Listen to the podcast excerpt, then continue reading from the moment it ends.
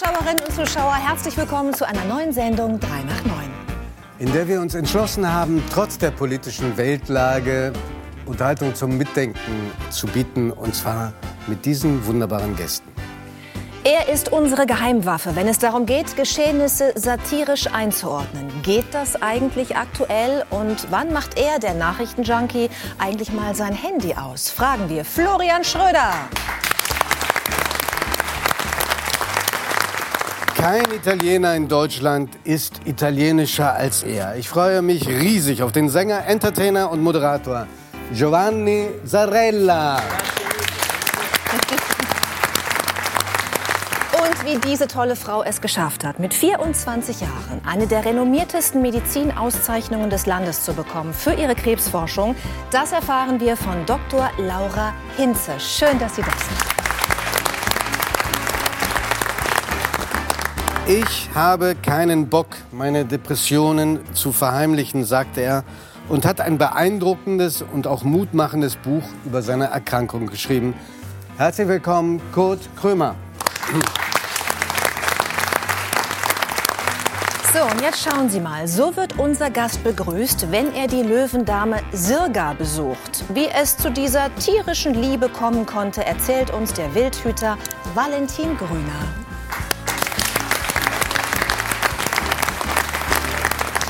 Und zum nächsten Gast muss ich eine kleine Vorrede halten. Sie ist nämlich eine wunderbare Kollegin, eine Frau, die ich Jahrzehnte bewundert habe, und dann war sie in der Sendung vor fast dreiunddreißig Jahren und ich habe mich so daneben benommen, gleich mit der ersten Frage, dass ich mich heute noch schäme. Zu Recht. Ich sage einfach erstmal herzlich willkommen, Desiree Nosbusch. Und als Akt der Reinigung und vor allen Dingen, um zu demonstrieren, wie geduldig ein Gast sich so eine Frage äh, gefallen lässt, zeige ich äh, dir äh, unter größter Verlegenheit den Ausschnitt. Jetzt bin ich gespannt. Neben mir sitzt jemand, der ist jünger als ich, aber den habe ich schon im Fernsehen gesehen, als ich noch zur Schule gegangen bin. Damals äh, fand ich dich ganz, ganz toll, weil du warst vorlaut und schlagfertig.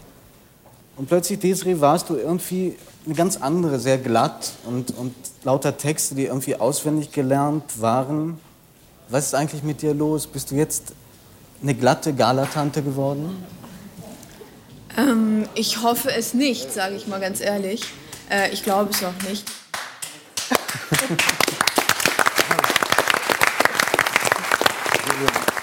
Aber eins muss ich sagen, wir hatten den gleichen Geschmack, was die Frisur angeht. Ja, aber das tröstet mich auch im Nachhinein nicht so richtig. Weißt du, ich, zu meiner Entschuldigung kann ich nur anfügen, es war meine fünfte Sendung hier. Und das galt damals bei Radio Bremen als sehr schick, so einzusteigen. Die haben mir immer gesagt, vergiss, dass du ein Münchner bist. Äh, hier im Norden fragt man frech. Und äh, ich habe erst hinterher verstanden, dass sowas eigentlich so eine Eisbrecherfrage ist. Danach ist der Gast eigentlich schon platt. Das platt, da kann man nicht mehr viel. Aber ich kann dich beruhigen, Giovanni. Äh, es ist sicherlich nicht das äh, frechste, was ich hier gefragt wurde. Es ist mir nicht in schlechter Erinnerung geblieben. Ah, nein, du bist sehr freundlich und sehr nein, nein. höflich. Damals warst du ja wirklich, das war ja keine Übertreibung, das jedenfalls nicht. Du warst ja damals schon ein großer Star und hast schon neunzehnhundertachtzig eine Sendung gemacht, Hits von der Schulbank. Also du warst wirklich für uns alle ein, ein Leuchtturm.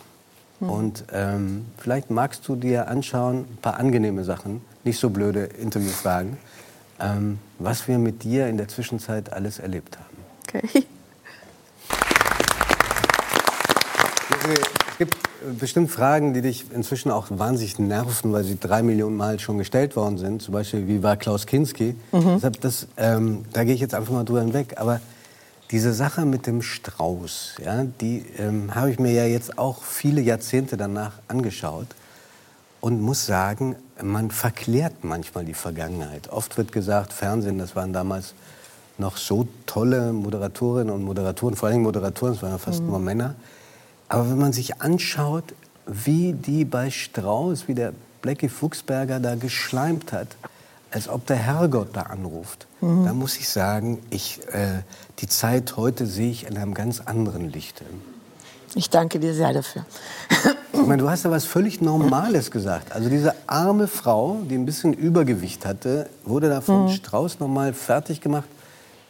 Telefonisch? Ja, die durfte, die durfte, die durfte also nicht, wurde nicht eingestellt als Beamtin, ähm, weil man ihr nahegelegt hatte, sie sollte erstmal abspecken, mal das Wort. Ja. Und dazu wurde halt äh, Ministerpräsident Strauß gefragt, ähm, ob er denn findet, dass das richtig sei. Und dann, weiß ich noch, wurde sie vor laufenden Kameras sozusagen am Telefon ähm, via halt Lautsprecher in dieser Halle gefragt, wie groß sind Sie, wie dick sind Sie, wie schwer sind Sie? Und dann hat sie die Information preisgegeben und dann hieß es einfach an der anderen Seite ähm, des Telefons, äh, ja, dann Zucht und Ordnung und dann abspecken und dann können Sie ja nochmal wiederkommen. Ins Ausgerechnet der dünne Franz-Josef Strauß. Und das war halt, gut, jetzt kann man darüber diskutieren, ob ich mich gut ausgedrückt habe, aber sicherlich, äh, ich weiß, ich war fünfzehn, äh, hätte man es auch anders formulieren können. Aber ich fand es wirklich, dieses, diese, diese junge Frau saß da, hatte Tränen in den Augen und wurde bloßgestellt, nicht nur in einer großen Halle, vor einem großen Publikum, sondern auch vor ganz Deutschland. Was passierte denn nach der Sendung? Das ist ja nur so angedeutet worden. Hast du ähm, berufliche Nachteile gehabt? Also nach der Sendung war es so, es wurde irgendwann sehr unruhig ähm, hinter den Kulissen. Es gab erstmal Applaus während der Sendung. Es gab erstmal Applaus, ja. Und dann ähm, war auch erstmal gut. Und dann merkte man irgendwann gegen Ende der Sendung, dass es halt sehr unruhig wurde. Ich wusste aber natürlich an dem Moment, in dem Moment noch nicht, dass es mit mir zu tun hatte. Und es gingen beim, beim Sender halt so viele Beschwerdeanrufe ein wie wohl noch nie zuvor. Und einige Morddrohungen. Und das heißt, ich wurde an dem Abend mit Polizeischuss aus der Halle geführt, ähm, durfte auch erstmal nicht normal in mein Hotelzimmer, sondern auch das wurde erstmal. Ähm, da warst du sechzehn? Mit ja, fünfzehn glaube ich noch, mhm. gecheckt und dann durfte ich dann da übernachten und ich hatte dann auch wirklich äh, Fernsehverbot. Fernsehverbot also ich bei war in dem Alter dann schon oder, oder im Bayerischen, beim Bayerischen Rundfunk? Nein, nein, in Deutschland. In Deutschland, in Deutschland. Ja, ja. Also ich war dann sozusagen in dem Alter schon wieder arbeitslos. Mhm. Und, ähm, und dann gab es ja den zweiten Auftritt, äh, wo Herr Fuchsberger ja sicherlich sich auch bemüht hat. Ich glaube schon, dass dem das sehr leid tat, dass er irgendwie mich da nicht vielleicht anders aufgefangen hatte. Und dann überlegte man sich, ob, wie man mir denn helfen kann, dass ich wieder einen Fuß auf, auf den Boden bekomme. Magst du erzählen, was das, wie das aussah, dieses Helfen? Ich wurde übers Knie gelegt vor laufender Kamera. Vor, von, auf sein Knie? Auf sein Knie, da, da sieht mhm. man es. Und mit dem, ja, irgendwie den Hintern versohlt und sollte mich, ähm, habe mich entschuldigt. Ich finde das unglaublich, und, ne, aus äh, heutiger Sicht. Es wurde halt auch gesagt, ja, so schlimm ist sie ja nicht. Wahnsinn. Und wir können ja, also jetzt nicht wortwörtlich, wir können ja, ja noch mal irgendwie ähm, verzeihen, so ungefähr. Und da muss ich jetzt heute wirklich sagen, so rückblickend, ich habe wirklich sehr viele Sachen gemacht, die nicht unbedingt toll waren im Laufe meines Berufslebens, aber... Das unterscheidet dich aber nicht von anderen. Aber das ist so ein Auftritt, äh, an dem, also nicht, dass ich daran knapse, aber das ist wirklich ein Auftritt, den ich bereue, weil ich mich da auch wirklich habe... Ähm, gut, ich kriegte keinen Ball mehr in die Hand, ich hatte nichts mehr zu arbeiten, aber ich fand einfach, ich habe bis heute nicht verstanden, wofür ich mich eigentlich entschuldigt habe. Hm. Ja. Aber ist ja lange her, Gott sei Dank. Also, als du dann hier warst und dann äh, von mir so wahnsinnig blöd behandelt wurdest, ähm, da hattest du schon viele Dinge äh, erlebt, die andere in einem ganzen Leben nicht erleben, mhm. auch wenn sie im Showbiz äh, zu Hause sind. Also, du hattest neben den ganzen Rundfunk- und Fernsehsendungen, hattest du schon äh, mit Falco ein Duett gesungen. Du hattest berühmte Menschen interviewt. Du hattest einen Film gedreht, Giovanni, mit Adriano Celentano. Oh mein Gott. Mit dem schönen Titel Sing Sing. Genau. Also irre viel gemacht. Und in dem Buch, was du ähm, gerade geschrieben hast, da ist man dann schon, als du irgendwie, weiß nicht, fünfundzwanzig bist, auf Seite hundertfünfundsiebzig. Ich habe mich gefragt, hast du im Rückblick auch diesen, diese Erfolge und diese Erfahrungen, die du gemacht hast, auch genossen? Oder ist das irgendwie wie im Rausch an dir vorbeigegangen? Nein, ich habe es äh, genossen sicherlich nicht. Und es lief auch sicherlich nicht alles so, dass ich... Äh, ich habe zwischendurch die Kontrolle über mich selbst verloren. Das muss ich schon auch sagen. Ähm, es war nicht, es war einiges auch fremdgesteuert, ohne dass ich jetzt irgendjemandem meine Schuld dafür geben möchte. Ich habe es ja auch gemacht. Aber... Es war sehr oft ähm, der zweite Schritt vielleicht vor dem ersten. Und die Angst irgendwie, dass es weitergehen muss. Ich hatte ewig lange ähm, einen Minderwertigkeitskomplex, weil ich kein Abitur gemacht habe, obwohl ich immer gut in der Schule war. Und ich eigentlich, die Schule abgebrochen? Ich habe die Schule abgebrochen, nicht weil ich wollte, sondern weil ich musste, weil ich halt einfach zu so einem Störfaktor wurde äh, in der Schule. Es gab halt so Leute wie mich nicht, die sowas taten damals. Also Fernsehauftritte zu haben. Fernsehauftritte oder irgendwie halt ab und zu fehlen, zu fehlen oder eine Prüfung nachholen zu müssen und solche äh, Dinge, die halt, halt irgendwie den normalen Ablauf durcheinander brachten. Und da entstand natürlich auch sehr oft eine Ruhe in mir und dann... Also es ist, es ist, ähm, es ist schon schwierig, wenn du mit, ich glaube, sechzehn oder so über dich selbst liest in einem, in einer Zeitschrift, die, die eigentlich als seriös gilt und wo du weißt, die intelligenten, intellektuellen Menschen damals lasen das und du liest über dich selbst ähm, ein hübsches Nichts. Ähm, das, das war, glaube ich, der, ein, eine, ein Magazin aus Hamburg. Ja, und dann, klar, dann denkst du natürlich, weil das ist ja ein seriöses Magazin, denkst du in dem Alter, die haben recht. Und dann versuchst du krampfhaft vielleicht auch mit ganz falschen Mitteln äh, versuchen zu beweisen, dass du vielleicht nicht nur ein hübsches Nichts bist. So, und das, glaube ich, hat bei mir sehr oft zu Dingen geführt, wenn ich dann heute zurückblicke, würde ich sagen, mein Gott, das hätte ich mir sparen können. Ähm, Alle Erfahrungen führen immer zu dem, wo man heute ist. Und man kann ja auch Frieden damit schließen. Und wichtig ist auch, dass man sich selbst ähm, vieles verzeiht. Aber um deine Frage jetzt endlich zu beantworten, nee, ich, ich konnte es nicht. Äh, mhm. Nein, genossen habe ich es nicht. Ich genieße heute, mhm. selbstbestimmt ähm, äh, zu entscheiden, was ich tue, was ich nicht tue. Das ist auch dann wirklich das Schöne am Älterwerden, reflektierter an die Sachen ranzugehen. Und irgendwo ähm, auch da zu sein, wo ich eigentlich hin wollte. Mhm. Aber du, du sagst, du willst anderen nicht die Schuld geben. Ja? Mhm. Sinngemäß hast du das gerade gesagt. Aber eigentlich warst du doch ein Kind. Also da kann man doch schon auch anderen die Schuld geben. Darf ich dich fragen, wo deine Eltern da waren? Ob sie dir ein bisschen Schutz geben konnten oder Halt? Ja, also meine Eltern haben mir insofern ähm, immer Schutz gegeben, dass ich aus einem, ich glaube, das teilen wir drei uns vielleicht auch, aus einem sehr familienbetonten Um. Also Familie war sehr wichtig zu Hause, wie gesagt, halb italienische Familie auch, sehr bodenständig, äh, immer wieder nach Hause kommen zu dürfen. Aber man darf nicht vergessen, ich kam aus Luxemburg, ich kam aus einer, aus einem Elternhaus, wo ähm, zwei Eltern wahnsinnig viel gearbeitet haben, um es hinzukriegen, teilweise zwei, drei Jobs jeder. Dein Papa und ich, war L K W-Fahrer und meine Vater, Mama Näherin, ne? Genau, und ich, Italienerin. Genau, und ich war in einer Welt, ähm, die über die Grenzen draußen war, im fernen Deutschland damals, von da, wo ich herkomme. Ähm, meine Eltern waren nie in Berlin, München, Köln oder wo auch immer gewesen, mhm. hatten absolut keine Berührungspunkte mit dieser Welt, in der ich auf einmal äh, mich befand. Das heißt, meine Eltern haben vertraut, aber man hätte jetzt wirklich so nichts ähm, sagen können. Die waren nicht dabei. Das mhm. ging gar nicht. Ich hatte noch äh, einen Bruder, das, das ging gar nicht. Mhm. In dem Buch ist eine Passage, über die du jetzt im Lichte der, des Echos, das es gehabt hat, nicht so gerne redest. Deswegen mache ich nur eine ganz kurze Zusammenfassung. Mhm. Du schilderst, wie ein Mann, der, ein sehr viel älterer Mann, der in jeder Hinsicht, ich drücke es vorsichtig aus, zu nahe gekommen ist, psychisch, geschäftlich und körperlich, mhm. der dann als dein äh, Mentor, Manager und sogar als Lebensgefährte irrtümlicherweise durchging. Ähm, würdest du im Nachhinein sagen, dass das keiner gesehen hat, dass da so viel Missbrauch war? Hatte auch was Systemisches?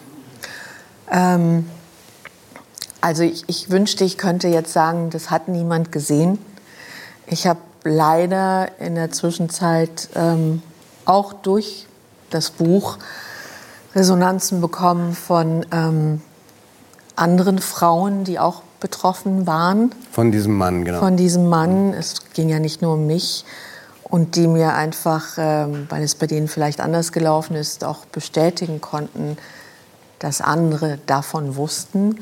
Ähm, insofern muss ich jetzt sagen, ich glaube, man ha- einige haben es gewusst, natürlich. Es war ja auch nicht wirklich, glaube ich, so richtig zu übersehen. Es ist ja auch nichts Normales gewesen. Aber ich glaube, das wurde vielleicht so abgetan unter dem, ähm, ich weiß es, ehrlich gesagt weiß ich es nicht, die bunte, die bunte Zirkuswelt, die bunte Unterhaltungswelt, da sind halt Dinge vielleicht anders als woanders. Und ähm, da, also, dass jemand gekommen wäre und gesagt hätte, du, was ist da und raus hier, ähm, nein, das ist nicht passiert, nein. Und hast du das Gefühl gehabt, äh, du, du, musst da, du schleppst da eine Wut mit dir mit, die nicht raus darf? Oder hast du das irgendwie weggeschoben, sodass es dich am Funktionieren nicht wirklich gestört hat? Ähm, also der Körper geht, gibt einem ja dann andere Signale. Ähm, aber ich habe äh, sehr erfolgreich während äh, sehr vielen Jahren mir eingeredet, man kann im Leben nicht alles haben. Das ist sozusagen die Schattenseite ähm, für das viele Licht, was du genau, abbekommst. Mhm. Genau, und habe halt einfach versucht... Ähm, was jetzt wieder zu der Frage von vorhin passen würde, wieso ich so vieles gemacht habe. Ich glaube, ich habe auch wahnsinnig viel gemacht, weil wenn ich auf einer Bühne stand oder vor einer Kamera, da war ich sicher. Mhm. Insofern... Ähm, da gibt es heute noch einen in dieser Runde, der das sinngemäß gesagt hat, nämlich Kurt Krömer. Ja, und dann, ja. Und dann, ähm, ja, und dann macht man, macht man, macht man und vergisst und verdrängt. Und ich fing an, ähm, als ich selbst Mutter wurde, habe ich gedacht... Irgendwann werden meine Kinder vielleicht Fragen stellen und dann wäre gut, wenn ich darauf vorbereitet wäre. Und dann fing ich an, meine Antworten zu suchen. Und klar, und dann kommt vieles hoch. Mhm. Und ähm, legitim ist es zu sagen... Man sieht die gerade, das sind ja, das Luca sind, und Lennon. Nein, das Beste in meinem Leben, genau. Mhm. Mein ganzer Stolz. Und, ähm, und jetzt hätte man klar sagen können, wieso muss man jetzt... Also das ist das, was ich... auch oft so zu spüren bekomme, warum muss man jetzt darüber reden nach so vielen Jahren? Das ist eine sehr legitime Frage, aber ich sage immer... Die klingt ähm, so vorwurfsvoll. Ja, ist ja auch, weil man erhebt ja irgendwie dann doch Klage und da ist vielleicht jemand, der sich nicht verteidigen kann, weil er nicht mehr lebt. Aber ich sage immer darauf... Das muss man erklären, dass dieser Mann, über den wir gesprochen haben, inzwischen tot ist. Genau. Und... Ähm, ich sage immer nur, man redet dann darüber, wenn man darüber reden kann. Wenn man die Kraft hat. Wenn man die Kraft hat, es zu tun. Und wenn man auch das Gefühl hat, dass die Zeit vielleicht auch einen fruchtbaren Boden dafür bietet. Ich meine, weil es Leute gibt, die einem zuhören wollen? Ja, und weil auch in der Zwischenzeit äh, es natürlich eine MeToo-Debatte gibt, gab und, und Frauen den Mut haben, auch endlich mal was zu sagen, ohne gleich den Stempel aufgesetzt zu kriegen. Oder dass du gleich irgendwie durch die Welt läufst und denkst, man denkt jetzt, du hast sowieso Schuld daran gehabt. So, und ich glaube, das ist es. Und bei mir war es einfach so, das war die, die letzten Jahre... Weil es ja immer so, wie du es ja jetzt auch erzählt hast, dargestellt wurde als was anderes. Und dann ist das irgendwie ein, eine, ein innerer Schrei. Du musst mit, einer, mit einem lächelnden Gesicht, sitzt du halt in einer Talkshow zum Beispiel und es wird so dargestellt und dann sagst du, nein, verdammt nochmal, es war nicht so. Du warst nicht so. Und irgendwann bricht es dann raus. Und diese, weil du vorhin gesagt hast, das hat lange gedauert, bis du auf was stolz sein konntest, was du gemacht hast. Wann ja. war das Lächeln echt? Wann hast du, kannst du dich erinnern, wann das erste Mal war, dass du was Berufliches gemacht hast und gesagt hast, da ist mir was Tolles gelungen? Als ich auf der Schauspielschule angenommen wurde. In New York. In New York. Mhm. Also ich glaube, mein, mein, mein Leben fing an, äh, in die richtige Richtung zu gehen, als ich... Äh, eines Abends über den Kudamm in Berlin lief, ähm, äh, am Zoopalast vorbeiging, da lief der Film Fame. Und ich war wirklich arbeitslos, hatte nichts mehr und ging in den Film und sah diesen Film und dachte mir, das ist das Lebensgefühl, was ich suche. Das scheint es irgendwo zu geben. Und, ähm, und dann dachte ich, das ist eigentlich perfekt. Ich gehe jetzt irgendwo bitte hin, wo mich keiner kennt. Und wo ich selbst herausfinden kann, ob denn dieses hübsch, hübsche Nichts vielleicht doch etwas zu bieten hat. Und dann möchte ich bitte nach dem beurteilt werden, was ich abliefere und nicht nach dem, was irgendwo steht. Und dann bin ich nach New York und als ich dort dann von Herbert Barkhoff und Uta Hagen, meinen Lehrern damals auf der Schule, angenommen wurde, da war, glaube ich, das erste richtige Lachen im Gesicht. Und stimmt der sehr amerikanische Satz deiner Lebenserfahrung nach, dass man nur an sich selbst glauben muss, dann wird es schon? Ja, da ist schon viel dran. Du musst dir selbst die Möglichkeit geben oder dir erlauben, auch einfach es herauszufinden. Und äh, ich glaube, man muss sich auch einfach erlauben, hinzufallen und wieder aufzustehen und Fehler zu machen und das Ganze als ein Gesamtes sehen und nicht nur immer an einen kleinen Erfolgen. Es ist ein Gesamtbild, was nachher irgendwie entstehen muss. Mhm. Und ich glaube, wenn man irgendwann sich im Spiegel gucken kann und zu sich selbst sagen kann, ey, ich habe versucht, es so ehrlich wie möglich zu machen und ich kann mir selbst noch begegnen und es ist okay, ich glaube, dann ist es erfolgreich. Mhm.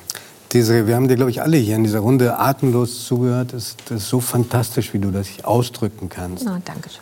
Und wie äh, aufrichtig das auch rüberkommt. Mhm. Also ich wünsche dir und deinem Buch alles Liebe und Gute. Dankeschön. Und freue mich sehr, dass, wenn wir richtig informiert sind, dies die einzige Talkshow ist, absolut, in der du dein Buch Weil du damals so nett zu mir warst, wollte ich unbedingt zu dir kommen. Jetzt, jetzt zum Schluss gelingt es dir, mich sehr zu beschämen. Vielen lieben Dank. Danke. Ja, vielen lieben Dank.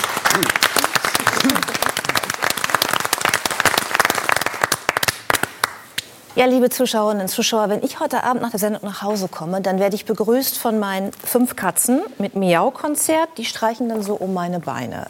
Warum ich Ihnen das erzähle, ist äh, dieser folgende Grund. Ja. Denn unser nächster Gast wird auch von einer Katze begrüßt, nur auf eine etwas andere Art und Weise. Wir schauen uns das nochmal an. Okay.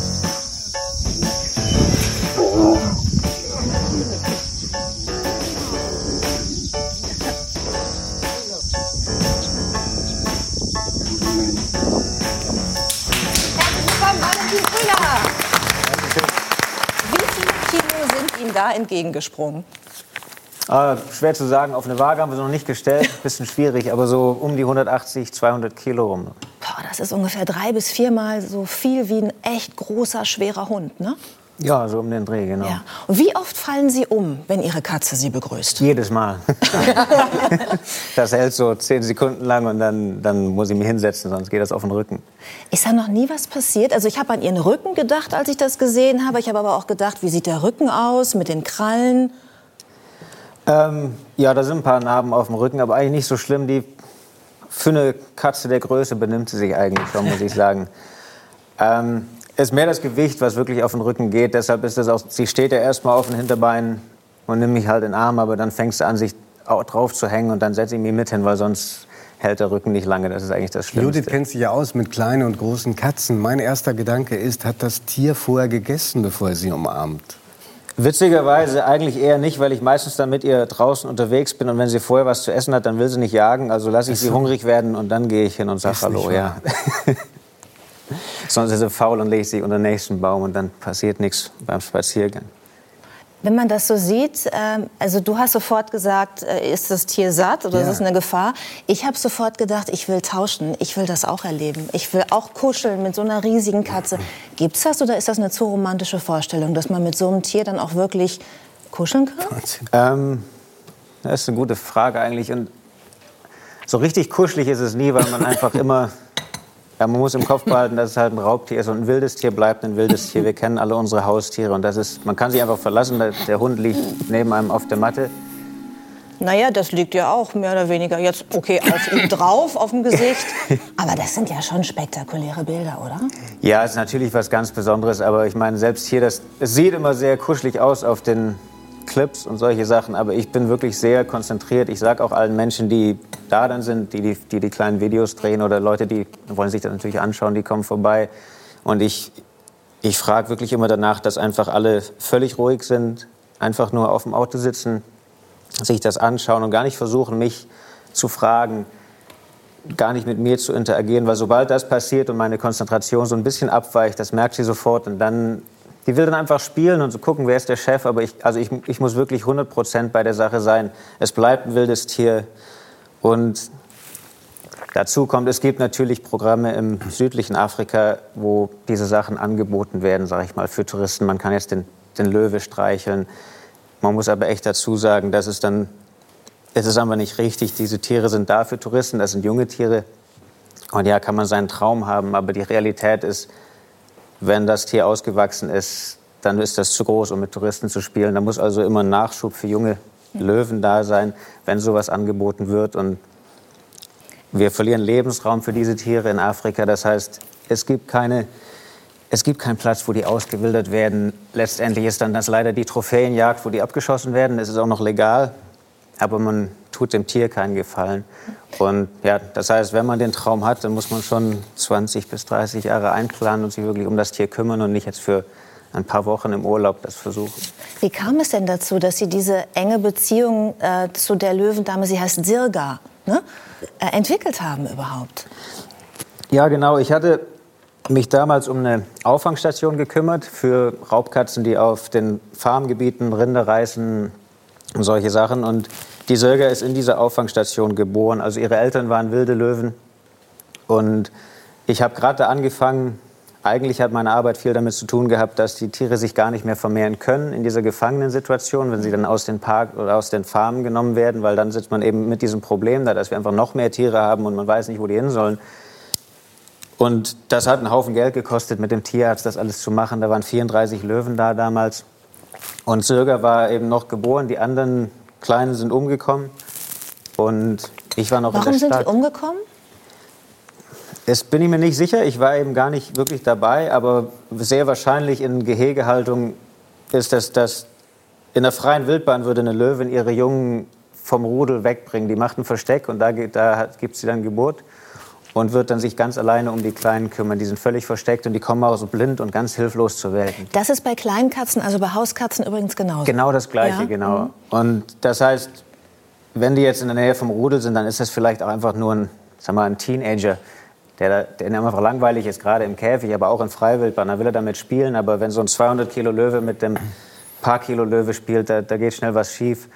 Und ich nehme an, dass so die anderen Kleinen umgekommen sind und die Mutter dann einfach die Sirga ignoriert hat. Die lag also unter einem Busch, als ich dann angekommen bin und war sehr dehydriert, konnte eigentlich nichts mehr machen. Die, die Haut ist richtig hoch geblieben. Wie, wie alt ungefähr?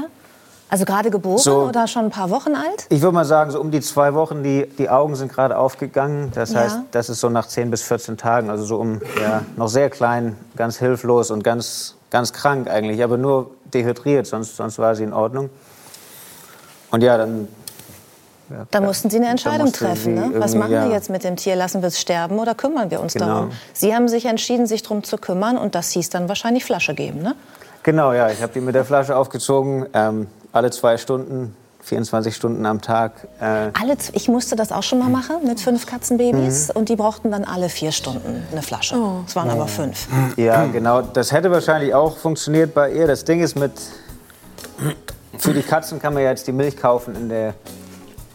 Ähm, da in, sehen in der, wir es. In der Zoohandlung oder in der Apotheke oder sowas. Sie sieht übrigens deutlich größer aus als zwei Wochen auf diesem... Da ist sie schon einiges älter und ein äh, bisschen fitter. Und immer noch an der Flasche? Wie alt ist sie denn da? Wahrscheinlich zwei, drei Monate oder sowas. Aber Ach, die so hat lange. bis Aha. zu sechs Monate Flasche gekriegt. Oh, das ist lang, ja. Ja, genau. Und ja, zu der Frage mit den Stunden, also die, bei den Löwen ist das ein bisschen, weil die Milch selber gemixt ist. Ich habe mir was überlegt, man kann das ja nicht kaufen in der Zoohandlung, eine Milch für einen Löwe als Pulver. Und dann ist das sicherer für die Verdauung und so weiter, so viel wie möglich ganz kleine Portionen zu geben. Aber ja. zum Glück war die Zwei-Stunden-Sache auch nur die ersten paar Monate. Dann ging das ein bisschen besser mit größeren Abständen. Und hat Sirga dann gedacht, dass Sie also die, die Mutter sind? Und der Vater? Also was für ein Verhältnis haben Sie zu dem Tier? Versteht die das, dass Sie kein äh, Mitglied des Rudels sind? Ähm, also ist eine gute Frage, die wird auch immer gefragt. Und ich war, bin mir nie so ganz sicher, was ich sagen soll, weil ich, am Anfang war ich Mama natürlich. Ne, die, die kriegt die Flasche und die will einfach was zu essen haben. Ich glaube inzwischen, Löwen sind ja soziale Tiere und sie, sie hat zwar andere Löwen getroffen, aber nur mit dem Zaun dazwischen. Wilde Löwen kommen ab und zu vorbei bei uns und sagen Hallo, die finden diese... Single-Löwendame ganz interessant, die da sitzt. ähm, und ich glaube, ich bin einfach ihr, wirklich ihr Partner im Rudel. Ob, ich glaube auch gar nicht geschlechtlich jetzt irgendwie was. Wir sind einfach zwei ja, das will Löwen, ich hoffen. Die, die zusammen... ja, man weiß ja nie, die haben ihre...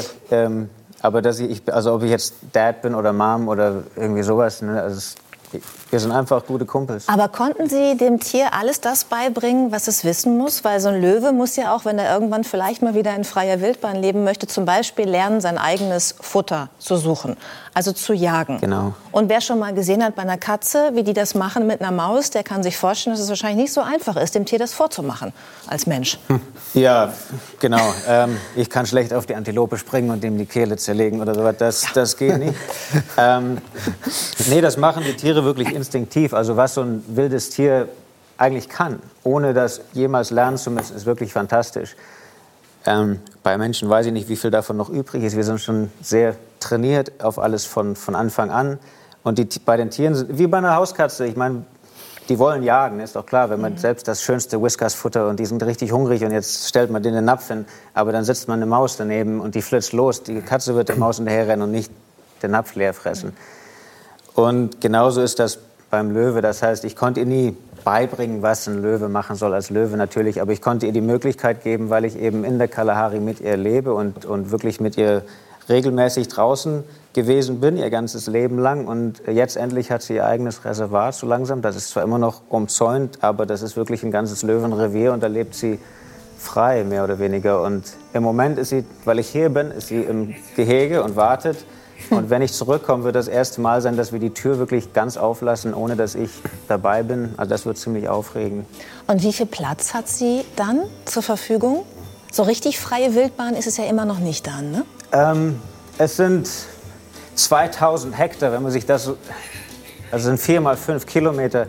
Ist groß. In Deutschland haben wir da in Städten ein paar hunderttausend Menschen, in Berlin habe ich gerade gelernt, die auf so einem Gebiet leben und mhm. sich frei fühlen. Das heißt, frei für einen Löwe ist natürlich immer begrenzt. In Botswana gibt es unglaublich große Wildgebiete. Und das ist so, wo ein Löwenrevier wirklich wissenschaftlich gesehen anfangen würde für einen Rudel Löwen. Und Sirga kann leider nicht einfach raus und, und rumrennen, die wird schon jemand auffressen, weil sie ist mit anderen Leuten nicht so freundlich. Und natürlich hat sie auch die Angst verloren. Das heißt, ja, sie hat ihre zweitausend Hektar, da ist ein Zaun rum, aber innen drin ist das ein ganz normales Ökosystem. Da leben ein paar hundert große Antilopen, die da einfach, die waren auch vorher schon da, ich habe die da nicht reinsetzen müssen.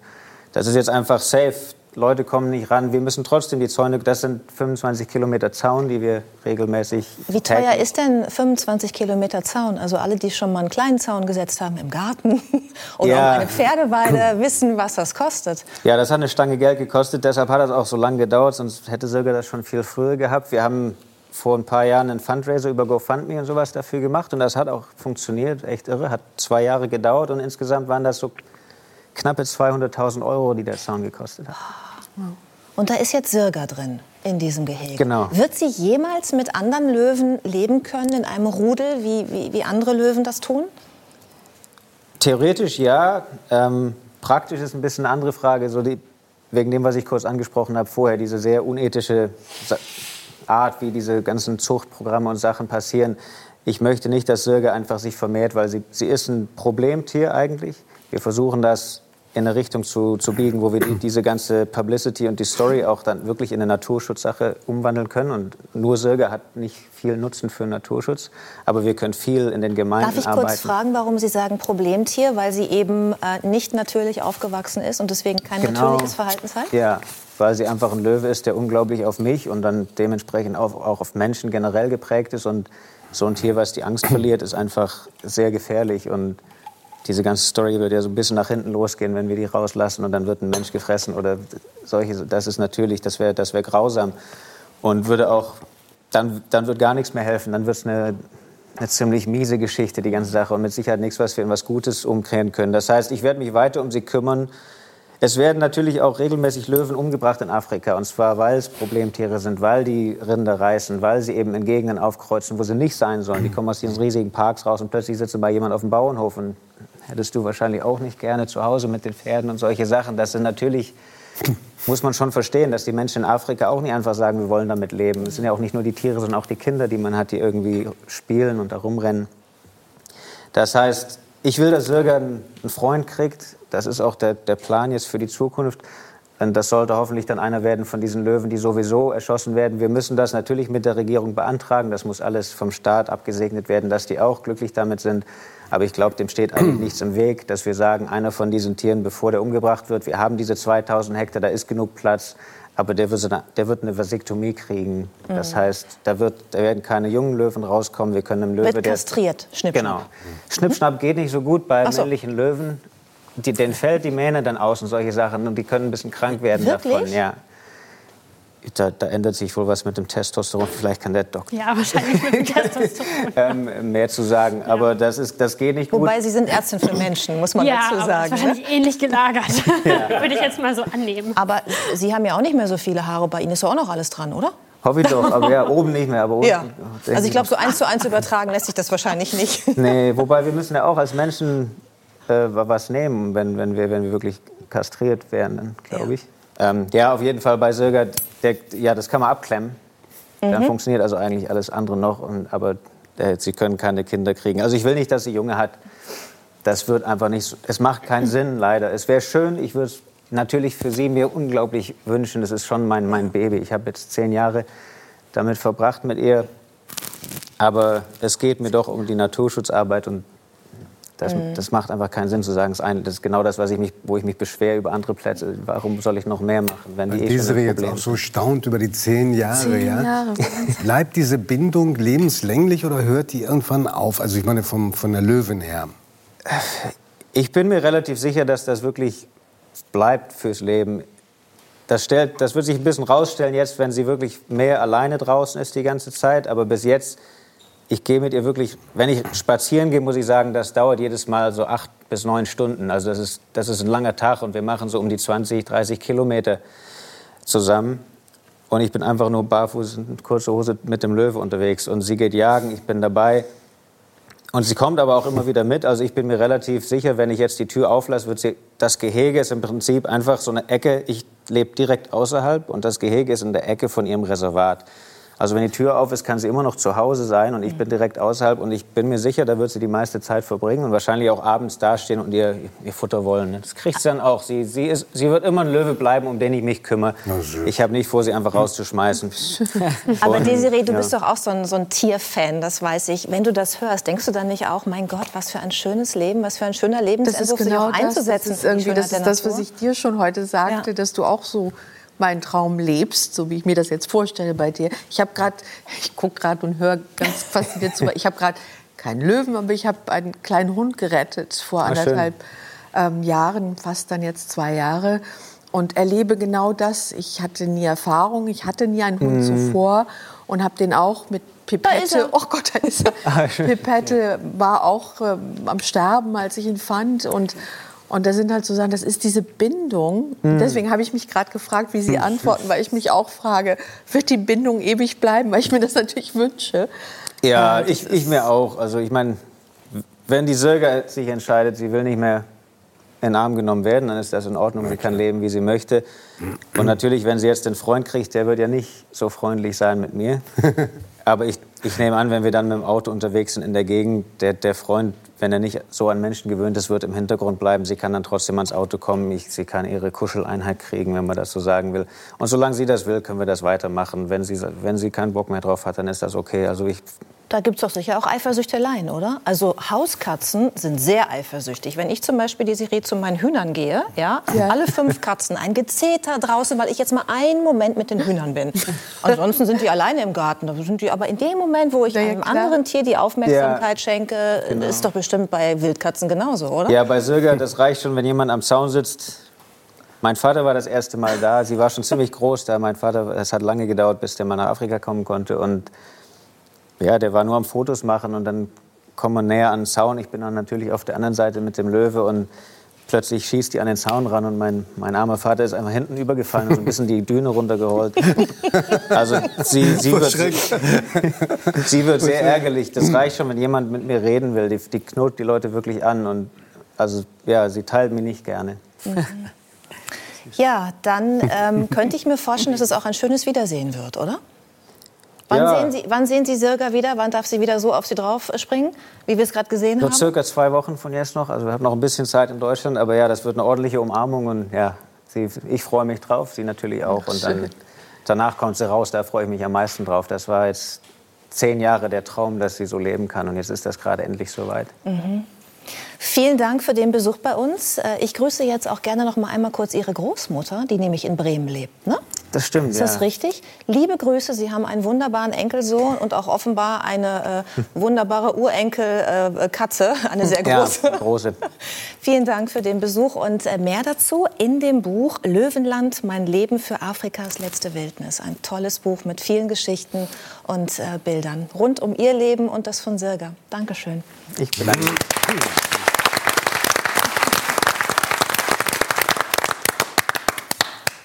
Herr Krömer, Sie haben etwas gemacht, was sehr ungewöhnlich ist und was ganz große Aufmerksamkeit erregt hat. Sie haben etwas von sich preisgegeben, was die meisten Menschen nicht so gerne preisgeben.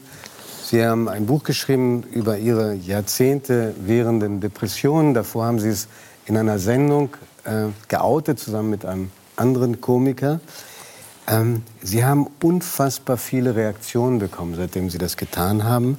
Welches, welche war die, die Sie am meisten selber auch überrascht hat? Also mich hat von vornherein überrascht, dass äh, alle fast immer das Gleiche geschrieben haben. Dass sie gesagt haben, Mensch, äh, jetzt wo du das gesagt hast, äh, ich hab das ja auch. Oder ich gehe jetzt mal zum Arzt, äh, ich lass das mal checken oder so.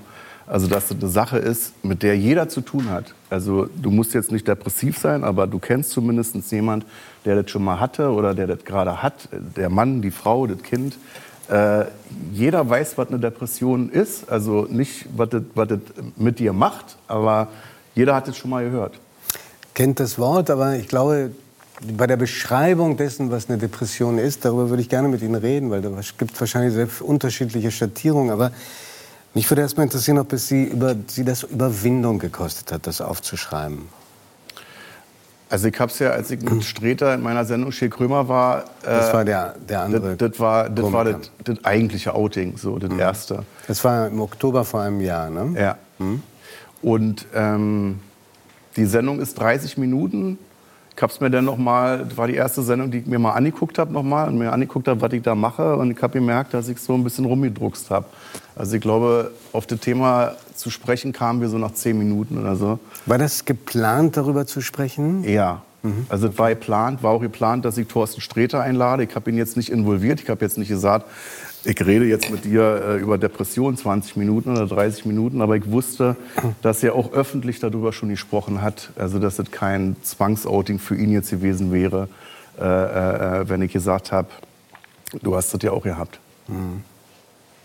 Das, da ist ja, für, ich glaube, für, für jemanden, der uns jetzt zuschaut, erstmal ein Kontrast. Jemand, der von Beruf äh, Komiker ist und Jahre, Jahrzehnte an dieser Krankheit leiden, leidet und erstmal auch lange gebraucht hat, um zu kapieren, dass er diese Krankheit überhaupt hat. Was haben Sie denn, was haben Sie denn gedacht, was das ist?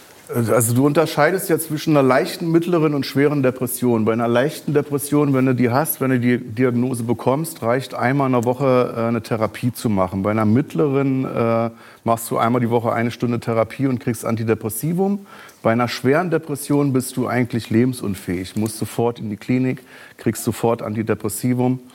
Und äh, bei mir war das so, die ersten siebenundzwanzig, achtundzwanzig Jahre pendelte das zwischen einer leichten und einer mittleren Depression, so dass ich mir ganz oft dachte, du bist halt so der melancholische Typ, so. Mhm. Du denkst halt viel nach. Ich glaube, das denken viele, ne? Dass sie mhm. denken, also ich bin einfach schlecht drauf oder mich hat irgendwas traurig gemacht mhm. und das wirkt mhm. jetzt nach.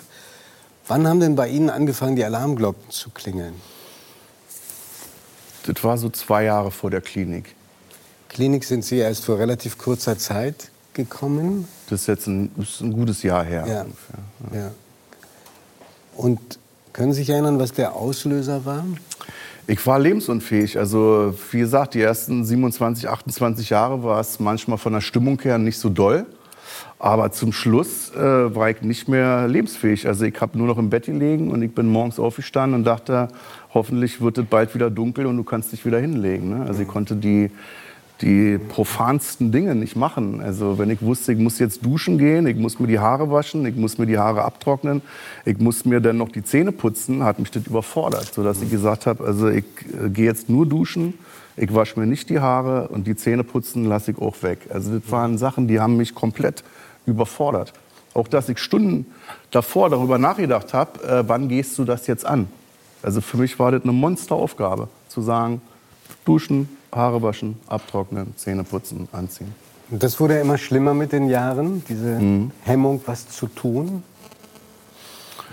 Ja, ist keine, also eine Hemmung ist es nicht. Du, du, du denkst halt den ganzen Tag nach. Also du hast äh, irgendein Problem, darauf denkst du fünfzehn Stunden lang nach. Nein. Dann gehst du schlafen und du kommst nicht zum Ende. Also wenn du depressiv bist, lösen sich diese Probleme nicht. Du gehst mit diesem Problem schlafen, du stehst wieder auf, dann ist das Problem wieder da und du denkst hm. drauf rum. Hm. Und du denkst immer, ähm, ich überlege jetzt noch kurz, ich denke da kurz drauf rum. Und dann ist es irgendwann vorbei. Und damit verbringst du den ganzen Tag. Sie haben das äh, selber thematisiert, sonst würde ich das gar nicht ansprechen. Sie haben vier Kinder, von denen drei bei Ihnen leben. Mhm. Wie macht man denn das mit Kindern? Verbirgt man das vor denen? Kriegen die das mit? Wie schafft man? Man muss ja für die Kinder auch einkaufen. Mhm. Man muss sie zur Schule bringen. Man muss mit ihnen zum Arzt und mhm. Feste organisieren. Ich konnte mich nur auf die Basics konzentrieren, also dass man morgens aufsteht, dass man Brote schmiert, dass man wartet, bis die Kinder wieder da sind. Dann macht man Schularbeiten und äh, bereitet schon langsam das Abendessen vor. So, das waren so diese, diese drei Sachen, wo ich dachte, ähm, das geht nicht anders, du musst das ja machen. Du musst ja morgens die Kinder wecken, du musst ja Essen machen abends. Äh, und ich habe im Bett gelegen dann, ich habe im Bett gelegen bis um fünfzehn Uhr, dann klingelte das an der Tür, die Kinder waren wieder da. Und ich habe dann gemerkt, ey, scheiße, du bist ja noch im Schlafanzug. Also du hast ja nichts gemacht. Haben die das angesprochen, was mit ihnen los ist? Ist schwierig. Also wenn du selbst Erwachsenen nicht erklären kannst, was du hast, also wenn Erwachsene Depression vergleichen mit Hysterie oder schlechter Laune, äh, dann ist das unheimlich schwierig, Kindern sowas zu erklären. Mhm. Also ich hab's, ich hab's gemerkt, dass du, als ich aus der Klinik raus war, als ich geheilt war, ich habe gemerkt, dass es Monate gedauert hat und durch Präsenz hast du geschafft, äh, den Kindern das beizubringen, dass das wieder gut ist. Haben die inzwischen verstanden, was mit ihnen ist? Ja. Hm. Ja. Das heißt, sie haben dann reden können mit ihnen. Mhm. Mhm. Und haben die Angst gehabt, dass der Papa ihnen entgleiten könnte? Sie waren ja, glaube ich, tagsüber in der Klinik und abends haben sie aber darauf bestanden, dass sie wieder nach Hause kommen. Ja, ja, das war so eine Tagesklinik, mhm. weil ich dachte, ich möchte mich jetzt nicht... Ich möchte mich nicht komplett rausnehmen und acht Wochen jetzt äh, stationär in der Klinik sein, wo ich abends nicht zu Hause bin. So. Davor hatte ich große Angst, ist aber im Nachhinein Blödsinn. Ich hätte jetzt auch acht Wochen stationär irgendwo äh, in eine Klinik gehen können. Das ist genauso gut. Aber ich hatte Angst, da eingesperrt zu werden, weil wir alle...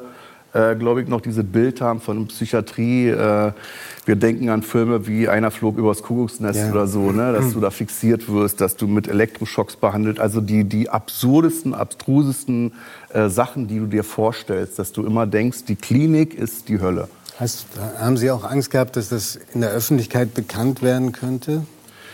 Äh, mein Manager fragte mich, sag mal, wenn du jetzt, die Klinik war ja in Berlin so, ich bin immer mit der U-Bahn hingefahren, man hätte, man hätte sehen können nach zwei, drei Tagen, wenn man den gleichen Weg gehabt hätte, dass ich immer in diese Klinik da gehe. Und äh, er fragte mich dann, was ist denn, wenn jetzt die Boulevardpresse irgendwie ja. dich aufschnappt, wenn die dich da abschießen und so. Und da habe ich, ich bin da so wütend geworden, dass ich dachte, sollen die mich doch abschießen, sollen die doch damit titeln irgendwie, dass da ein schwerkranker Mensch ist, der sich Hilfe sucht, der den Mut aufgebracht hat, in so eine Klinik zu gehen und zu sagen, ich lasse mir jetzt hier helfen. Und dann dachte ich, das wird für euch eine ganz schlechte Story, wenn ihr das so veröffentlicht. Und das war schon der erste Schritt in Richtung Outing, dass ich gesagt habe, natürlich werde ich öffentlich auch darüber sprechen, was ich jetzt hier acht Wochen erlebt habe. Hm. Ich kenne ähm, kreative Menschen, ähm, nicht nur Depressive, die große Angst haben, Behandlungen einzugehen, weil sie befürchten, dass ihnen jemand die...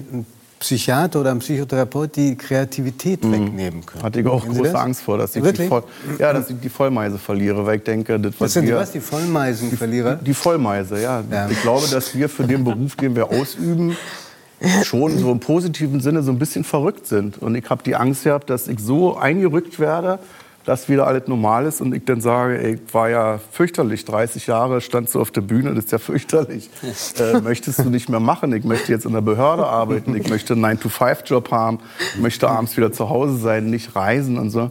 Und da hatte ich Angst, aber das ist äh, unberechtigt gewesen, weil ähm, diese Talent hast du vor einer Depression, die hast du während der Depression und du hast die auch danach wieder. So, dann kommt Ihnen das vertraut vor, was äh, Kurt Krömer da erzählt? Also äh, ich äh, habe selbst auch jahrelang äh, Psychotherapie gemacht, kann aber sagen, dass ich natürlich äh, nicht aus diesen Gründen dorthin gegangen bin. Also ich höre das mit großem, mit äh, tiefer Anteilnahme und tiefem Respekt, weil ich im, im Bekanntenkreis auch Menschen kenne, die in ähnlicher Weise mhm. betroffen sind wie du. Und deswegen glaube, ein, ein Gefühl für das zu haben, äh, mindestens als Außenstehender, was es bedeutet. Aber tatsächlich den, den psychotherapeutischen Weg zu wählen, um äh, sagen wir mal, gewisse Fragen jenseits jetzt äh, deiner Diagnose oder solcher Diagnosen für sich zu klären, ist, glaube ich, ganz essentiell. Und ich glaube, es gibt ganz viele Konstellationen, in denen Menschen ins, im Leben sind oder sein können oder in die sie geraten können, wo sie einfach an einen Punkt kommen und den Eindruck haben, ich komme mit mir selbst oder mit meinem eigenen Leben und mit mir, so wie ich jetzt bin, nicht weiter. Mhm. Und die dann große Hemmungen haben, sich Hilfe zu suchen, weil nach wie vor, es ist besser geworden, aber nach wie vor alles, was mit Psychotherapie zu tun hat, gerade in Deutschland immer noch so als etwas gilt, oh, der hat sie nicht alle, der braucht irgendwie Hilfe. Mhm. Und das ist ganz großer Quatsch, weil das ist einfach eine Form, sich von außen äh, eine Form ähm, der Rückmeldung zu holen oder eine, eine, einen Spiegel äh, zu holen, der ein, ein anderes Licht zurückwirft und der einen anders rausgehen lässt, als man reingegangen ist, wenn man sich darauf einlässt und wenn man jemanden findet, der gut ist. Und das ist ein Riesenproblem, dass wir gerade jetzt nach Corona im Grunde viel zu wenig Psychotherapeuten haben. Die Wartezeiten sind endlos, was für viele Menschen ein ganz, ganz großes Problem ist und wo sich politisch ganz dringend etwas, etwas ändern muss. Mhm. Desiree, ähm, haben Sie in, also ich weiß nicht, wenn das zu persönlich ist, bitte ich das mit Abscheu und Empörung zurückzuweisen, aber haben Sie sich in den dunklen Momenten Hilfe geholt? Auf jeden Fall. Ja. Ich glaube, was, was mir sehr geholfen hat, ist, dass ich eben siebenundzwanzig Jahre meines Lebens äh, in Amerika gelebt habe, wo es ein bisschen anders gehandhabt ja. wird, ja. wo es einfacher ist, wo es normaler ist, dass wenn man ja. irgendwie Fragen hat, die man sich selbst nicht beantworten kann, dass man sich dann einfach, sogar teilweise Menschen das in der Mittagspause machen, sich einen Termin holen und dann sich Hilfe holen. Und das habe ich wirklich auch in diesen Jahren der Suche nach Antworten wirklich auch aktiv getan, ja. Mhm. Ähm, Herr Krömer, hilft denn beruflicher Erfolg bei der Bekämpfung dieser Krankheit oder spielt das überhaupt keine Rolle? Also, äh, ja, der schönste Ort für mich war immer die Bühne. So, da konnte ich für zwei Stunden mal abschalten und äh, konnte das kurz vergessen, was da war. Also war dann zum Schluss war echt davor die Hölle und danach, aber mittendrin Äh, gab es schon so Tage, wo ich dachte, ach, heute ist das schön, heute hast du einen Auftritt, da sind jetzt ein paar tausend Leute und du kannst deinem Beruf nachgehen, du lässt dich beklatschen, irgendwie Adrenalin äh, wird ausgeschüttet. Äh, das war eine schöne Zeit, aber zum Schluss äh, stand ich auch äh, teilweise auf der Bühne und dachte beim Spielen so, äh, dir geht's nicht gut, so, mhm. richtig gut wird's nicht. Jetzt ist es kurz vor zehn, du hast noch eine Viertelstunde, äh, jetzt gehst du gleich ins Backstage und dann jetzt wieder im Keller. Das wussten Sie schon bei der, beim Auftritt? Ja, ja. Also Sträter sagte zum Beispiel, dass er absichtlich manchmal einfach eine Stunde länger gespielt hat, weil er dachte, hier ist so schön, äh, ich bleib einfach noch. Mhm. Vor einigen Jahren haben Sie ja vorübergehend den Abschied von der Bühne erklärt. Hatte das was zu tun mit der Krankheit? Nee, das hatte einfach was mit dem Fernsehen zu tun, dass ich da künstlerisch unterzuckert war und dachte, ich muss mich mal irgendwie, also nicht neu erfinden, aber ein bisschen nachdenken. So. Und das war ja nur Abschied von Fernsehen. Ich habe ja weiterhin, wie ich das seit dreißig Jahren mache, stand ich halt auf der Bühne und habe mich da einfach wohler gefühlt. Aber Fernsehen ist jetzt äh, keine Sache, die Druck auf mich ausübt, wo ich jetzt denke, ich werde davon depressiv oder kriege einen Rückfall oder so. Äh, das ist für mich, auch jetzt hier mit euch zu sitzen, ist ein bisschen wie Urlaub. Also ist ja Entspannung. Ich werde auch immer von Journalisten gefragt, wie haben sie das geschafft, auf der Bühne zu stehen? Und dann sage ich immer, ich bin alleinerziehender Vater. Das ist viel anstrengender, also so einen fünfzehn, sechzehn, achtzehn-Stunden-Tag zu wuppen, als jetzt mit einem eingespielten Programm zwei Stunden auf der Bühne zu stehen. Machen Sie mit Journalisten, die Sie im Moment sehr zahlreich interviewen, auch die Erfahrung, dass die Ihnen sagen, ich kenne das auch, das Depressive? Ja, ja, ja. Also ich hatte, ich weiß jetzt ja nicht, ob ich das sagen darf, aber ich hatte auch eine, äh, ein Interview, wo mir gesagt worden ist, ich bin alleinerziehend, ich bin depressiv und komme gerade vom Therapeuten. Und habe den gefragt, ob das jetzt so geistreich ist, jetzt den Kurt Krömer zu interviewen und äh, mit dem über Depressionen zu sprechen. Aus Angst, dass sie einen das runterziehen könnte? Äh, nee, sie hatte, das ist das große Problem, was ich jetzt nicht habe, aber sie hatte Angst vorm Arbeitgeber. Ach so. Dass der Arbeitgeber mitbekommt, du bist depressiv, also dich werden wir jetzt mal ähm, nicht mehr so oft einsetzen, du bist ein Risikofaktor. Ne? Das ist das große Problem, was ich persönlich nicht habe, weil ich freiberuflich bin. Aber es ist die große Angst bei Leuten, sich zu outen und zu sagen, ich bin depressiv, weil die Angst haben, äh, benachteiligt zu werden im Job. Herr Krömer, jetzt schauen uns bestimmt ganz viele Menschen zu, die ein ähnliches Problem haben, sich in dem wiederfinden, was Sie gerade geschildert haben und wissen, es ist ziemlich kompliziert, einen Therapieplatz zu finden. Mhm. Sollten die erstmal zum normalen Arzt gehen? Wie haben Sie das gemacht? Sind Sie erstmal zum ganz anderen Facharzt gegangen? Ich bin zwei Jahre lang bin ich äh, von Arzt zu Arzt äh, gefahren und äh, nie wurde irgendwas gefunden. Wurde gesagt, Cholesterinwert ist zu hoch. Und das, das hat was mit der seelischen Verfassung zu tun? Das war die Erklärung von denen? Äh, äh, nee, nee, das war das erste, war Cholesterin, weil ich sehr viel äh, gerade Übergewicht gehabt und dachte, okay, machst du mal Sport. Und dann habe ich ein Jahr Sport gemacht, habe fünfzehn Kilo abgenommen. Ich bin unsportlich, mache nie Sport und hatte dann fünfzehn Kilo weniger. Und der Zustand war immer noch da. Also das war völlig für umsonst. Und ich war beim Urologen, weil ich dachte, ich habe Hodenkrebs. So. Der sagte dann auch, äh, ist Stress. Und ich habe das nicht mitbekommen. Also ich war immer beim Arzt. Die Ärzte sagten irgendwas. Ich bin dann rausgegangen und dachte, das sind Betrüger. Die haben ja nicht studiert. Also die erzählen mir hier was vom Pferd.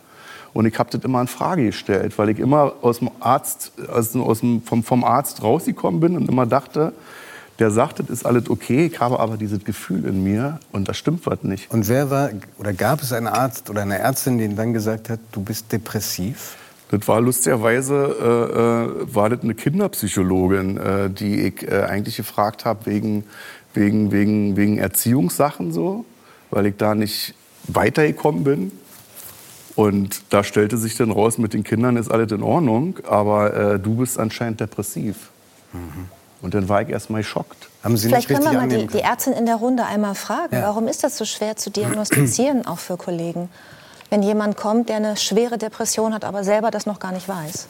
Ich denke einfach, dass es bis heute eine Erkrankung ist, die zwar in der Bevölkerung sehr, sehr häufig vertreten ist, aber immer noch im medizinischen Verständnis unterrepräsentiert und einfach auch von dem Schweregrad der Erkrankung immer noch von vielen Kollegen einfach als nicht so schwerwiegend wie jetzt andere organische Erkrankungen betrachtet wird. Und wenn man irgendwie eine Sprechstunde macht und dann hat man Beschwerden, mit denen man sich dann auseinandersetzt, dann versucht man erstmal so die schwerwiegenderen Grunderkrankungen, die jetzt eine bestimmte Therapie erfordern, natürlich auszuschließen. Und dann geht man da systematisch vor, so wie man es im Medizinstudium lernt. Aber so diese ganzen psychiatrischen und psychotherapeutischen Ansätze kommen da einfach zu kurz. Also das heißt, von der Prioritätenliste eines Arztes wären auch die organischen Erkrankungen, wo man wirklich was sieht, was man jetzt heilen kann, auch erstmal abzuarbeiten, bevor man sich überhaupt dem widmet, was da vielleicht chemisch im, im, im Kopf, aus dem Un- also ins Ungleichgewicht geraten ist. Naja, wobei man muss noch dazu sagen, wenn man eine Depression, das ist eine klinische Diagnose, also man spricht mit dem Patienten und daran kann man dann die Diagnose festmachen.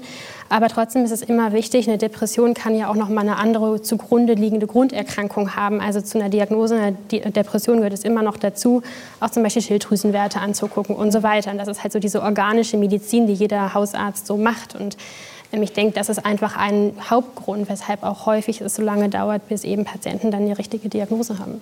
Herr Krömer, wie, wie geht es Ihnen heute, nachdem Sie in dieser Tagesklinik waren? Ich glaube, Sie nehmen noch nach wie vor Antidepressiva, haben aber vor, das abzusetzen, bald? Ja, habe ich vor, muss aber nicht. Muss also nicht viele sagen, fragen genau. Dann immer, oh Gott, du stehst ja unter Medikamenten, aber jetzt Antidepressivum verändert jetzt nicht dein Bewusstsein. Mhm. Also das ist jetzt keine Ecstasy-Pille, die ich mir da morgens einpfeife. äh, die lässt mich, äh, also ich merke auch keinen kein, kein Unterschied. So. Das ist ein bisschen wie eine Kopfschmerztablette. Mhm. Also du, hast halt, du, du nimmst die und hast ja keine, du hast keine Nebenwirkungen. So. Da würde ich jetzt auch Leuten raten, habt da keine Angst vor. Also mir hat das damals sehr geholfen. Das dauert ja immer zwei Wochen, bis das wirkt. Äh, es gibt nicht nur ein Antidepressivum, es gibt mehrere. Also das dauert dann auch, ne, wenn das eingestellt funktioniert. Ja, ja. Und von daher nehme ich das. Ich werde mir jetzt den Spaß erlauben, dass wir mal gucken, was passiert, wenn ich das jetzt absetze. Und wenn es schlechter werden sollte, dann würde ich das wieder nehmen. Und wie geht es Ihnen, wenn Sie heute sagen, Sie sind ein Ex-Depressiver oder Sie leben mit dieser Krankheit? Nee, also die Therapeuten haben gesagt, ich habe da gut rausgefunden. Also ich bin nicht mehr depressiv. äh, und lebe damit jetzt sehr gut. Also der, die Zeit nach der Klinik war wirklich so ein bisschen wie im, im Drogenrausch, weil man total euphorisch war. Mhm. Also die, die profansten Sachen wie... Äh, dass im Herbst Blätter vom Baum fallen, die verschiedene Farben haben, wie braun, gelb, rot, war mir jahrzehntelang nicht mehr klar. Und dann sitzt du da wie so ein fünfjähriges Kind vom Weihnachtsbaum, kriegst glasige Augen und äh, sitzt da halt und die Leute laufen an dir vorbei, gucken dich wunderlich an, aber du freust dich halt darüber, dass du das wahrnimmst, dass du das siehst, dass du das riechst, dass du die Blätter auch anfasst. So. Also das war so eine, so eine Phase, die im Nachhinein sehr lustig war, weil ich auch nur positiv drauf war und dann irgendwann gemerkt habe, da draußen gibt's auch Arschlöcher. Also deine Welt ist jetzt nicht immer nur positiv und das musste ich lernen. Also wenn ich zum Beispiel aufstehe, und äh, nicht gut drauf war, dachte ich, ich bin wieder depressiv. So, ne? Bin dann zum Therapeuten und der sagte, nee, Sie haben einfach einen Scheißtag gehabt. Mhm. Das ist ganz normal. Das gehört auch dazu, dass Sie Tage haben, wo das einfach nicht läuft. So. Also ich äh, freue mich zum einen, dass es Ihnen besser geht. Äh, ich finde, und das imponiert mir auch sehr, dass Sie an vielen Menschen auch eine Stimme gegeben haben. Das ist das Schönste an der Sache, dass ich das erste Mal in meinem Leben das Gefühl habe, ich kann äh, helfen. Hm. Ohne Abitur, ohne Studium, ohne Ausbildung, ohne gar nichts. So. Und ganz egoistisch freue ich mich, dass es nächste Woche wieder mit der neuen Staffel losgeht und wir ganz viel von Ihnen hoffentlich weiter noch erfahren. Vielen Dank. Danke Ihnen.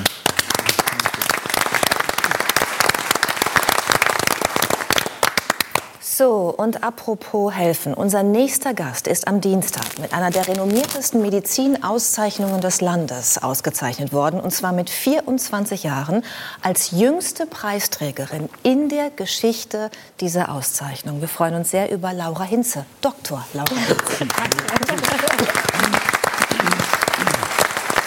So, nicht nur herzlich willkommen, sondern auch erstmal herzlichen Glückwunsch. Vielen, so vielen muss Dank. Ich jetzt ablesen. Paul Ehrlich und Ludwig Darmstädter Nachwuchspreis. zweitausendzweiundzwanzig. So zweitausendzweiundzwanzig. Genau. Können Sie uns in einfachen Worten erklären, wofür Sie diese Auszeichnung genau bekommen haben? Also ganz einfach gesagt haben wir herausgefunden in den letzten Jahren, dass bestimmte Krebszellen und auch verschiedene Krebsarten auf einem bestimmten, auf einen Proteinabbau angewiesen sind. Also Proteine kennt ja wahrscheinlich heutzutage jeder so aus Proteinshakes und so. Und das ist eine Nährstoffgrundlage. Und ähm, wenn, Prote- wenn Krebszellen halt diese Nährstoffgrundlage andocken können sozusagen, dann werden die gegen die herkömmliche Chemotherapie resistent. Und das führt eben dann im klinischen Kontext zu schlechten Prognosen von Patienten.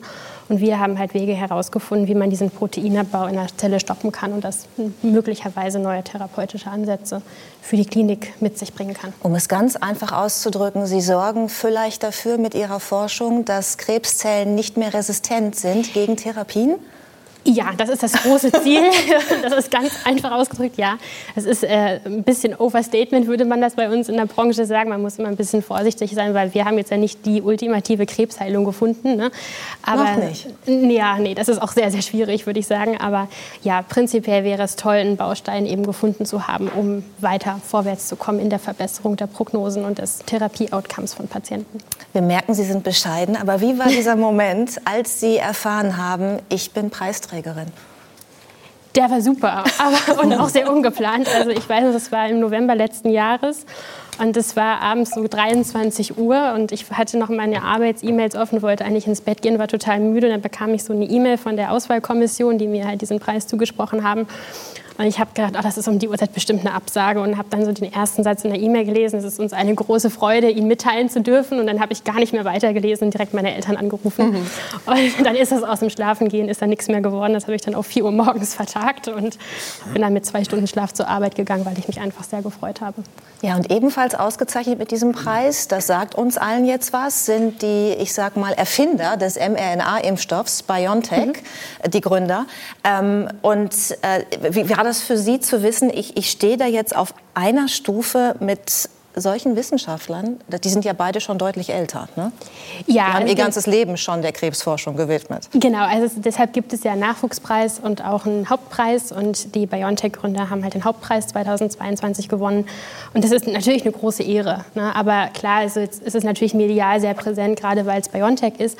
Aber so für mich als Wissenschaftlerin zählt natürlich immer die Wissenschaft. Und das ist einfach super cool, da zu stehen und einfach auch im Rahmen von wissenschaftlichen Symposien dann mitzubekommen, was eigentlich die Wissenschaft Hintergründe dieser Arbeit sind und wie genau das auch zu der Entwicklung des M R N A-Vakzins geführt hat. Jetzt sind Sie nicht nur die jüngste Preisträgerin dieses Preises, der am Dienstag verliehen, verliehen wurde. Sie haben auch äh, schon ganz früh Abitur gemacht, nämlich mhm. mit sechzehn Jahren. Also ich habe das mit neunzehn gemacht. Wann, aber wann warst du denn mit dem Studium denn fertig? Früh. Früh. Ich war, warst du dann fertig und hast sofort dann geforscht und dann hast du sofort gewonnen, oder? Weil mit ja, ich habe während meines Studiums angefangen zu forschen. Also ja. Ich habe mit siebzehn mit meiner Doktorarbeit angefangen und forsche, seitdem ich also siebzehn Jahre alt bin. Jesus. Also ich habe schon so ein paar Jährchen hinter mir sozusagen. Ich, mit siebzehn war ich gerade sitzen geblieben.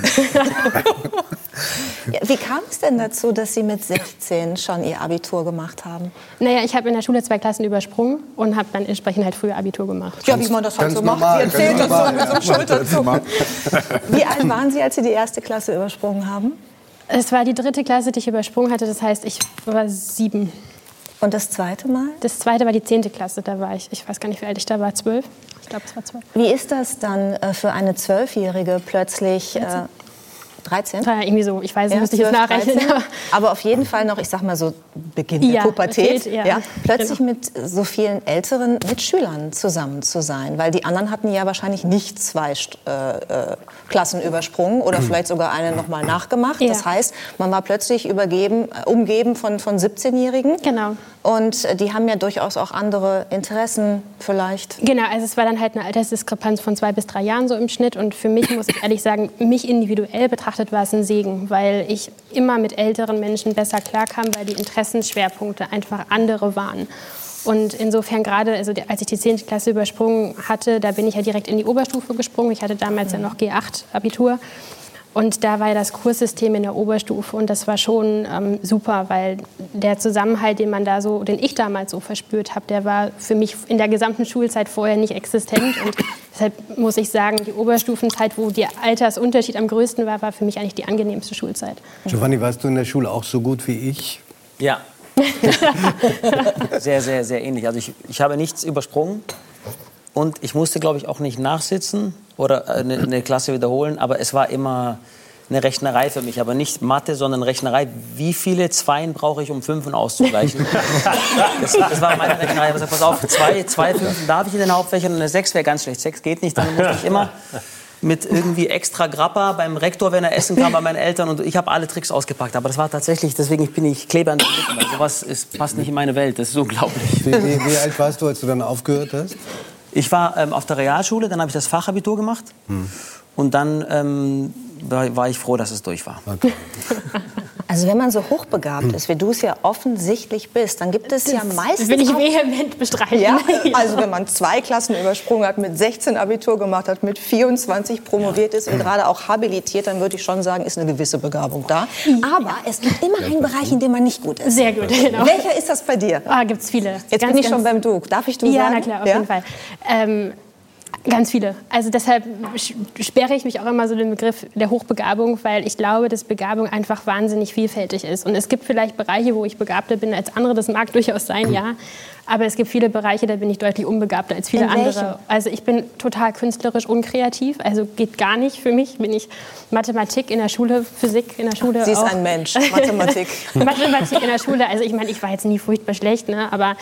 ich würde mich da alles andere als begabt bezeichnen. Und also deshalb, es gibt viele Sachen, die ich bin total unsportlich. In der Schule war Sport immer vier oder drei, wenn ich so gut war. Also es ist immer das schlechteste Fach auf dem Zeugnis gewesen. Und ähm, ja, also insofern, es gibt viele Sachen, die ich gar nicht gut kann. Und wie ist das im Studium? Weil ich gehe davon aus, dass du dir da ja was aussuchen konntest mit dem Medizinstudium, was dir liegt. Mhm. Fiel dir das auch so leicht? Wie das auszusuchen, das Studium an sich? Nee, das oder? Studium an sich. Fiel dir das auch so leicht, wie dir die Schule gefallen ist? Ja. Also ich glaube, da hatte ich schon es etwas einfacher als andere. Also dass ich verhältnismäßig für Prüfungen wenig weniger lernen musste. Also ich will jetzt nicht sagen, wenig lernen, ich habe mein Studium schon ernst genommen, so ist es nicht, aber ich, ja, ich habe halt kürzere Zeiträume gehabt vor den Prüfungen, bis ich mich halt vorbereitet habe und habe trotzdem ähnlich gut abgeschnitten. Was ist deine Lernstrategie? Vielleicht können wir was mitnehmen. Meine Lernstrategie ist, ich lese mir was durch, zwei, dreimal und dann kann ich das erinnern. Okay, also, das ist keine Strategie, das ist offensichtlich ein Talent. Aber toll, dass es zwei, dreimal reicht. Also, ja. Ja, ja. Und du kannst es auch gut behalten, weil es gibt ja so viele, die so eine Art Bulimie-Lernen betreiben, ne? Auch gerade im Studium. Die lernen und direkt vor den Prüfungen knallen die sich das in den Kopf und eine Woche später ist es aber auch leider schon wieder weg. Also ich meine, das ist ja im Medizinstudium generell das Problem, weil man hat natürlich ein wahnsinniges Fachgebiet und man macht im Studium alle Fachbereiche der Medizin einmal durch. Insofern, denke ich, sind wir da als Medizinstudenten oder Mediziner generell schon prädisponiert für Bulimie-Lernen. Und auch ich habe viele Sachen aus dem Studium mittlerweile vergessen, aber ich glaube, das Relevante ist einfach zu wissen, was für den eigenen Fachbereich relevant ist. Und dann kann man auch entsprechend sich die Sachen eher fokussiert angucken und auch dann konkreter behalten. Aber klar, es gibt natürlich auch Bereiche der Medizin, wo ich dann für Prüfungen gelernt habe und dachte so, naja, ist jetzt nicht so meine Kernkompetenz, ehrlicherweise, und will ich auch nicht machen. Wir haben jetzt schon über dich gelernt, dass dir Lernen offenbar leicht fällt, dass du sehr gut in der Schule warst, dass du forschst im medizinischen Bereich, aber du arbeitest auch in der Praxis in mhm. dem medizinischen, als Ärztin, mhm. und zwar in der Kinderonkologie, ja. ähm, auf der Kinderkrebsabteilung. Warum hast du dich ausgerechnet dafür entschieden? Also als ich die Entscheidung für mich getroffen habe, das ist jetzt ziemlich genau zehn Jahre her, da war ich selber vierzehn und ich konnte, also Kinderheilkunde fand ich immer sehr, sehr interessant und ich habe damals ein Praktikum gemacht und wollte, in der Kinderonkologie habe ich mich ehrlicherweise selber nie gesehen. Und dann bin ich da in so einem Rotationsverfahren im Rahmen dieses Praktikums durch Zufall da reingeschlittert und in dem Moment war für mich klar, das ist genau das, was ich machen will und nichts anderes. Also ich bin nach Hause gegangen, habe zu meinen Eltern gesagt, das will ich machen und nichts anderes. Gab es ein Schlüsselerlebnis? Ja, also es gab das Erlebnis, was ich damals einfach für mich hatte, ist, ich fand die Krankheitsbiologie sehr, sehr interessant. Also das, was man an den Krankheiten sieht, finde ich biologisch von der Grundlage sehr spannend. Was mich an der Kinderonkologie auch sehr fasziniert, ist, dass man ja Patienten über einen sehr langen Zeitraum begleitet. Das muss man mögen, das muss man auch wollen. Aber man, man, man lernt die Patienten und auch die Familien sehr, sehr gut kennen im Laufe der Zeit. Und man wird ja auch primärer Ansprechpartner für viele Dinge. Und das Schlüsselerlebnis, was ich damals hatte, es war ebenfalls ein vierzehnjähriger Junge und der war damals in einer palliativen... Das heißt, der war so alt wie du zu ja, dem genau. Zeitpunkt? Und der war damals in einer palliativen Situation, also der war unheilbar erkrankt und ähm, der hat damals trotzdem nicht die Hoffnung auf Heilung aufgegeben, aber auch nicht seine Lust zum Leben. Und das hat mich damals so nachhaltig einfach berührt, dass ich gesagt habe, das ist der Bereich und kein anderer. Konnte er geheilt werden? Nein, er ist gestorben. Noch als ich da war, ja. Ist es auch das, was dich antreibt, dass du sagst, ich will, du hast vorhin gesagt, es wird schwierig sein, Heilmittel gegen Krebs zu finden. Ja. Das ist so direkt von dir gewesen. Aber ja. Ist das nicht die Triebkraft von jedem Forscher, der in diesem Bereich arbeitet, dass das der große Traum, der große Wunsch ist? Das weiß ich nicht. Also ich weiß nicht, ob es für jeden Forscher so ist. Also für mich ist die Triebkraft die Freude und Motivation an dem Fach, den, den ich mache, oder das ich mache, aber ähm, ich würde nicht sagen, dass meine primäre Motivation ist, jetzt das Allheilmittel gegen Krebs zu finden, weil ich glaube, es ist unrealistisch ist. Für mich ist eher so die Triebkraft dahinter, Sachen zu verbessern, weil in der Klinik sehen wir Sachen, die halt nicht gut laufen und auch wenn gute Heilungschancen gerade in der Kinderonkologie ja sehr, also vorhanden sind, sehen wir trotzdem auch regelmäßig die Patienten, die es dann am Ende nicht schaffen. Und das sind dann für mich auch immer wieder die Momente, wo ich dann nach Hause fahre und denke, ja, das ist irgendwie der Grund, weshalb wir im Labor stehen und versuchen, ein Puzzleteil dazu beizutragen, dass es besser wird in der Zukunft. Ich habe über dich in der Vorbereitung gelernt, dass du so ähm, siebzig Prozent deines normalen Jobs in der Klinik bist. Ein bisschen mehr, ja. Und den anderen Teil äh, in der Forschung, dass du aber letztlich auch deine ganzen Wochenenden und Freizeit und ja. so gerne dann zusätzlich noch in der Forschung bist, sodass es am Ende quasi halb-halb ist. Ja, so ne? ist es, ja. Warum studierst du dann auch noch nebenbei Wirtschaftswissenschaften, um den Bachelor zu machen? ähm, das hat sich ergeben, bevor ich meine Doktorarbeit angefangen habe tatsächlich. Ähm, da hatte ich für mich die Forschung nicht so richtig auf dem Zettel. Also bin ich erst im Rahmen meiner Doktorarbeit dazu gekommen, dass ich für mich die Liebe in der Forschung gefunden habe.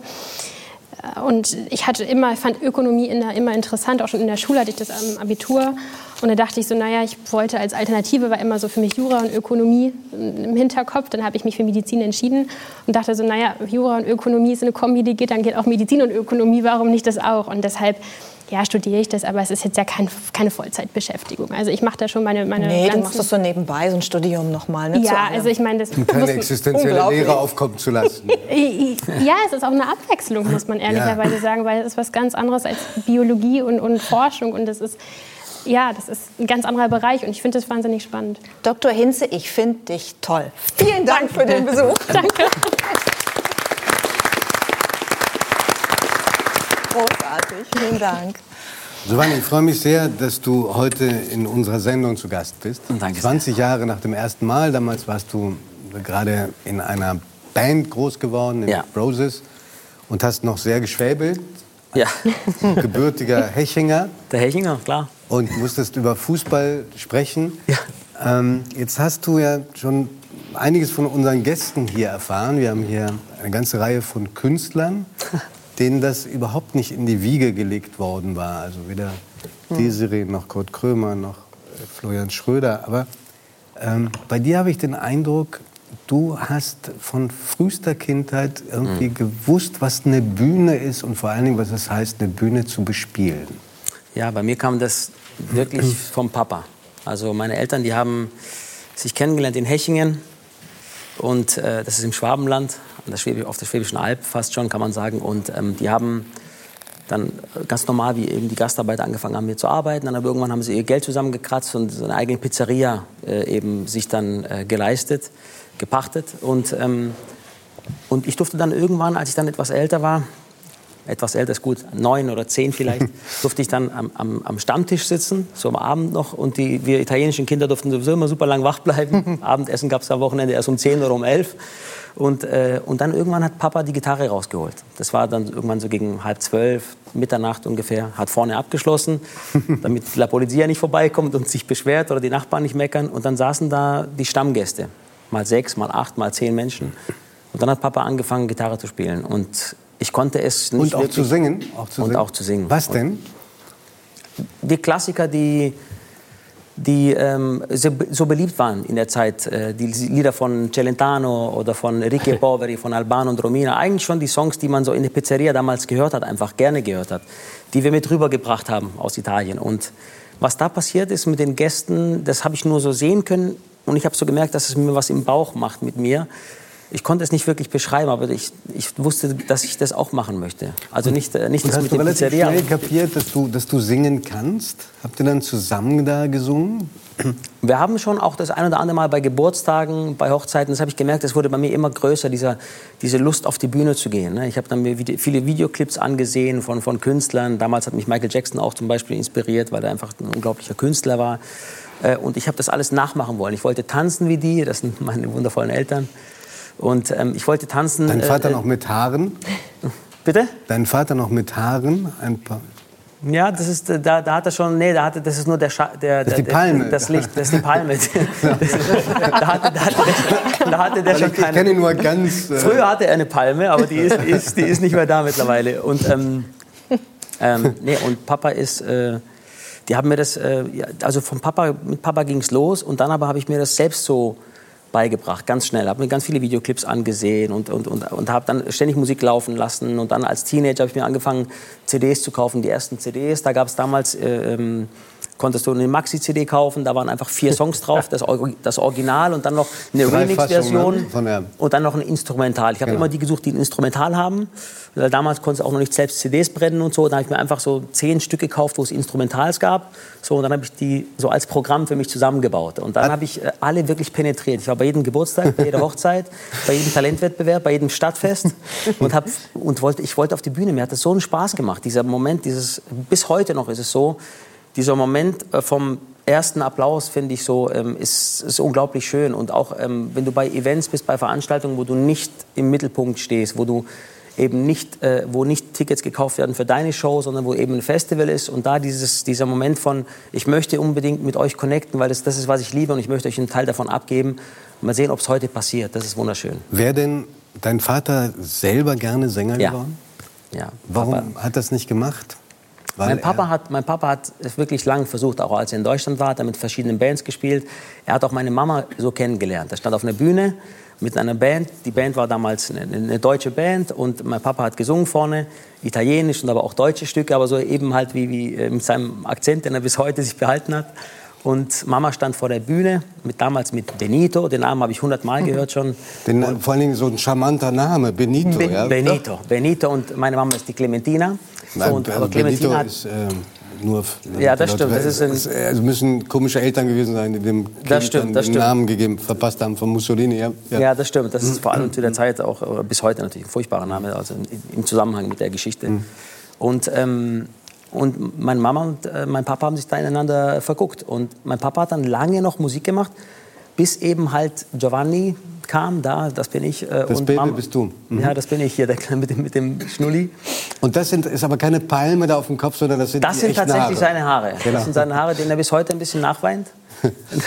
Papa ist... Äh, und, ähm, und dann war das so, dass er, ja, dass er ähm, irgendwann den Weg gehen musste, halt eben...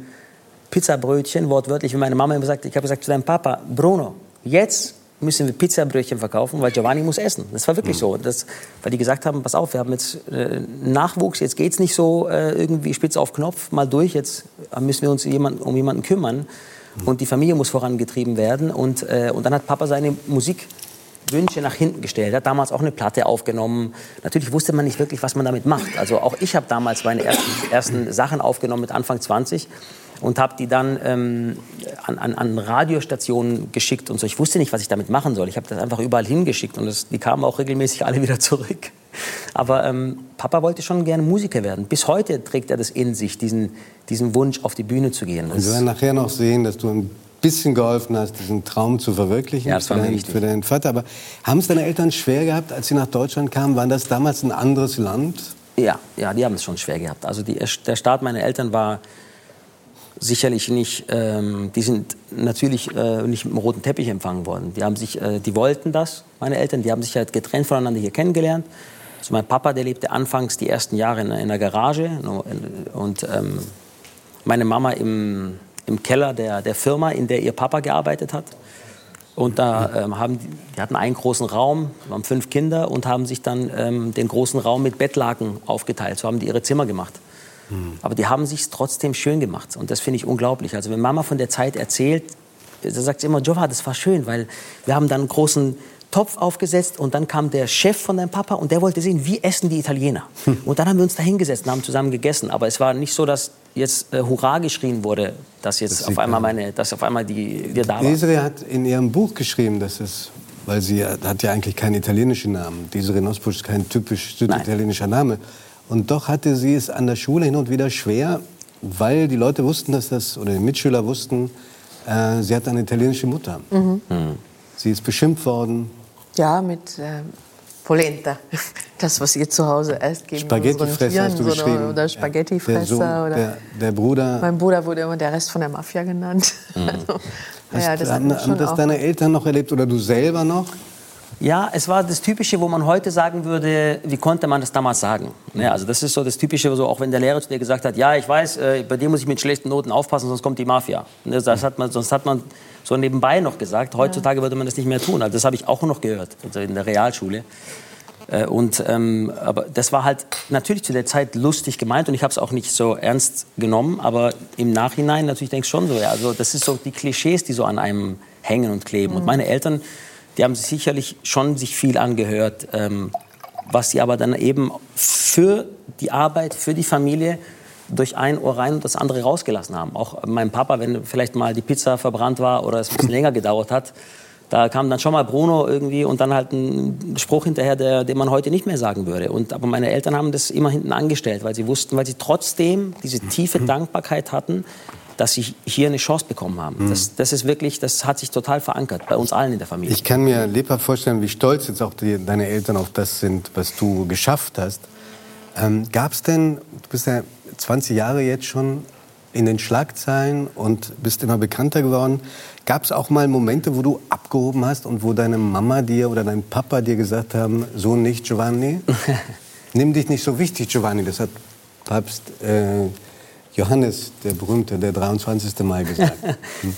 Meine Eltern machen das ständig. Also, weil du es gerade gesagt hast, die sind sehr stolz. Aber ich hatte das größte Glück in meinem Leben ist sicherlich ähm, diese Eltern, in diesem Elternhaus geboren zu sein.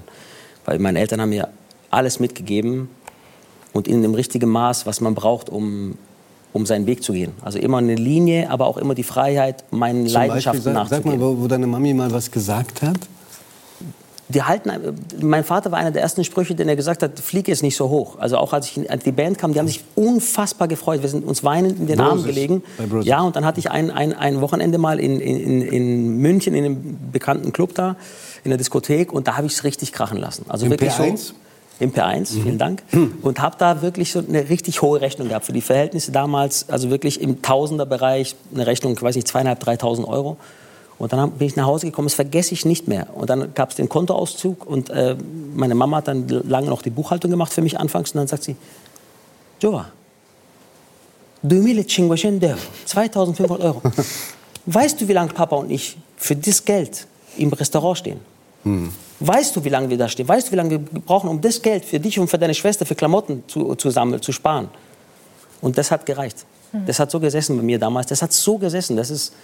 Ich bin jetzt dadurch nicht noch schwäbischer geworden, als ich schon war.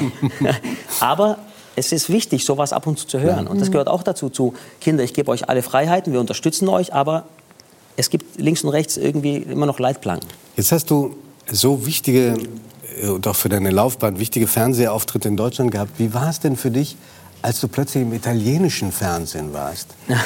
Und dann auch noch äh, bei Michelle Hunziker. Da muss ich sagen, ich bin kein eifersüchtiger Mensch und ich bin mit Judith natürlich total happy und glücklich und tausche sie auch gegen keinen Sofort anderen ein. Sofort würde er mich eintauschen. aber, aber ich sage mal, einmal mit Michelle Hunziker hier wäre auch toll. Ja, ist klar. Sie ist, genau, sie ist wirklich genauso toll, wie du sie gerade beschreibst. Sie ist also Danke. Das macht es jetzt nicht besser. Aber ich habe so eine lange Vorrede gehalten. Ich musste, ich musste den Ball aufnehmen. Nein, wir haben Nein, aber sie ist wirklich toll. Ich kann euch verstehen. Schau mal, die machen mir hier schon, nur um mich zu ärgern, machen die mir hier schon Fotomontagen. Die haben deinen Körper genommen und mein Gesicht da mit einem palmenähnlichen Frisurschnitt. Der steht ja auch sehr gut, der Anzug. Findest du? Ja, finde ich schon. Und daneben steht, also mit der bist du aufgetreten? Ja, also ich hatte äh, immer schon, ich habe sie bei Wetten, das kennengelernt, so richtig, äh, vergangenes Jahr im November. Da hatten wir wirklich ein super Mittagessen gemeinsam. Und auch äh, auf, der, ähm, auf dem Essen danach, nach der Veranstaltung, haben wir lange gesprochen. Und natürlich haben wir dieselbe Liebe zu, zu Italien. Also ich äh, natürlich sowieso, weil, weil das meine Herkunft ist. Und sie aber auch, weil sie es halt einfach jetzt unglaublich kennengelernt hat. Sie ist in Italien ein Megastar. Also hier ist ja auch sehr beliebt hier. In Italien gehört sie zu den drei oder fünf erfolgreichsten und größten Moderatoren des Landes. Und, mhm. und ich habe ihr von diesem Wunsch erzählt, äh, irgendwann mal im italienischen Fernsehen was machen zu wollen. Und weil ich dann möchte, dass meine Mama... ihre Verwandten anruft. Meine Mama hat mir immer gesagt, Giova, wenn du es einmal in Italien im Fernsehen schaffst. Ich wollte eigentlich, ehrlich gesagt, wirklich mehr für meine Eltern als für mich. Weil es so, ich wollte, dass die mal auch anrufen können bei ihren Geschwistern, die sind leider nicht mehr alle da, oder auch bei ihren Cousins, Cousinen und sagen können, der Giovanni ist heute Abend zu sehen bei Canale Cinque oder bei Rai Uno. Und als das dann wirklich dann, äh, passiert ist, das war wirklich ein, wirklich ein besonderer Moment für mich, dass ich einmal, und ich habe mich gefühlt, wie wenn das so... Wie vor zwanzig Jahren, als ich hier bei dir saß ungefähr, dass es so wie der Anfang ist, weil du denkst, hey, das, hier kennt dich jetzt keiner. Das war schon. Und die Michelle lief überall rum und sagte, der ist wirklich sehr, sehr erfolgreich in Deutschland. Der ist sehr bekannt. Du musst dann sagen, nein, Michelle, das musst du nicht machen. Nein, doch, das müssen die wissen. Aber es ist halt einfach so, das ist, war wirklich wie ein Neustart. Also das ist, du bist da wieder auf Null. Das war auch schön. Das Gefühl, sich wieder so mit dieses, sich wieder was zu holen, weißt, das war ein schönes Gefühl. Sag mal, wenn du und Michelle jetzt so eng seid, kannst du dann nicht mal was organisieren für Giovanni? Natürlich. Seit natürlich Jahren liegt er mir in den Ohren, dass er davon träumt. Das ja, aber ich, ich finde, das hat jetzt was Demütigendes. Wenn, Nein, äh, überhaupt nicht. Äh, ich kann das ertragen. Das ich habe breite Schultern. Weißt du? Ostwestfälische Wurzeln. Wir kriegen, Hau raus. Wir kriegen was hin, auf jeden Fall. Überwältigend, dass du das wir sind, tust. Wir sind jetzt so, wir kriegen ich was hin. Ich kann gönnen. Man muss auch gönnen können. Man muss auch gönnen können. Nein, das, war toll, das war toll mit dem italienischen Fernsehen, muss ich wirklich sagen. Also da... Mhm. Da habt, ihr auch, da habt ihr auch Deutsch gesungen. Ja, wir haben, ich habe es gesehen, so ein Ausschnitt. Das war zum wir haben gemeinsam gesungen, ähm, einen Song auf Deutsch und Italienisch. Und ähm, was ich auch damals in der Sendung gesagt habe, ist, ein Teil meines Herzens, ein Teil des Herzens meiner Familie wird ja immer in Italien bleiben. Also ist auch so, wenn wir ankommen da mit dem Auto oder mit dem Flieger. Und dann diese Brise, egal ob wir in Rom landen oder in Neapel, das ist so, ich spüre, dass ich auch hierher gehöre. So wie auch deine Löwin immer spüren wird, dass sie zu dir gehört. wenn du, egal ob ihr euch jetzt auch fünf oder zehn Jahre nicht seht. Und so spüre ich auch, dass ich immer zu diesem mhm. Land gehören werde. Und das ist schön, da jetzt auch einen kleinen Teil meiner Geschichte zu haben in dem Land, in dem meine Eltern geboren sind. Mhm. Wir haben vor, am Anfang so lange über deinen Papa gesprochen und du hast so anerkennend von ihm gesprochen, so liebevoll. Jetzt hast du ja eine eigene Samstagabendshow. Die heißt auch noch so wie du, ja. Giovanni Zarella Show. Ich glaube, auch das war eine schöne Überraschung für dich und für deine Eltern, oder? Dass mhm. die Show so heißt wie du. Das Haben, hat dann deine, da müssen deine Eltern gesagt haben, das ist ja so, als ob du Thomas Gottschalk bist. Giovanni, ich kann dir sagen, als ich, ähm, das war im September, die zweite Woche im September, da ähm, war es bei uns und in der Familie so, die Stimmung war nicht so toll, weil wir hatten auch äh, einen, einen Verwandten, den wir verloren haben an Krebs. Und diese Sendung war so unser, unser, äh, unsere Hoffnung und der Anker, den wir hatten. Und als ich da in diesen Saal gekommen bin, ich bin, ich bin immer montags schon da, also eine ganze Woche in, in, in der Stadt, in der die Show stattfindet. Die nächste ist jetzt zum Beispiel auch in Berlin, so wie die Premiere, das wird Glück bringen.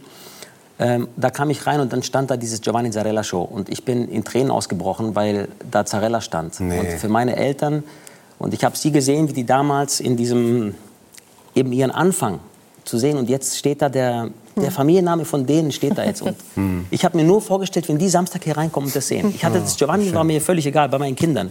Aber zu sehen, dass, ich, dass wir das geschafft haben, dass dieser Name da steht, ich freue mich für meine Eltern. Aber es gab auch während der Sendung, nicht schon vor der Sendung, sondern während der Sendung auch einen sehr, sehr bewegenden ja. Moment, ja. weil du hast dann ein Duett gesungen mit deinem Vater.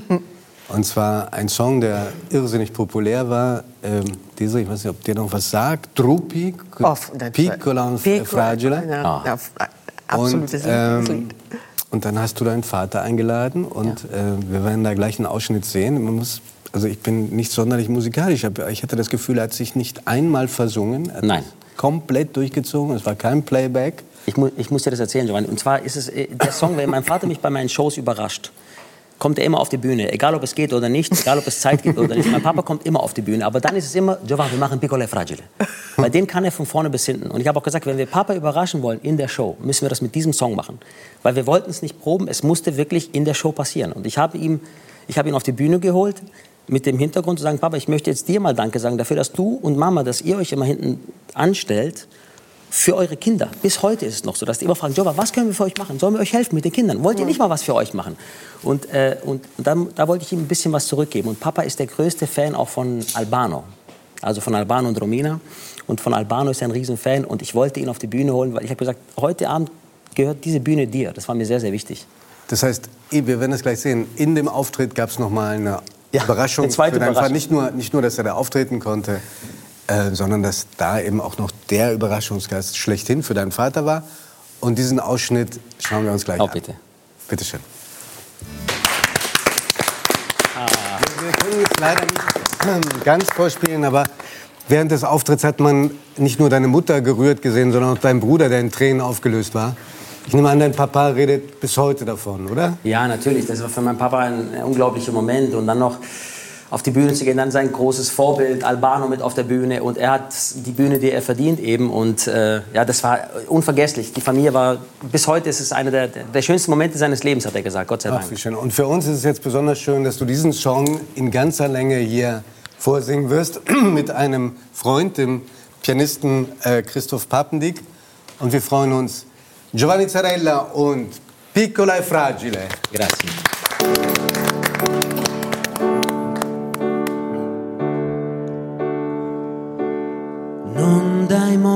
Di trovarti mai sincera, magari ci sono io qui con te,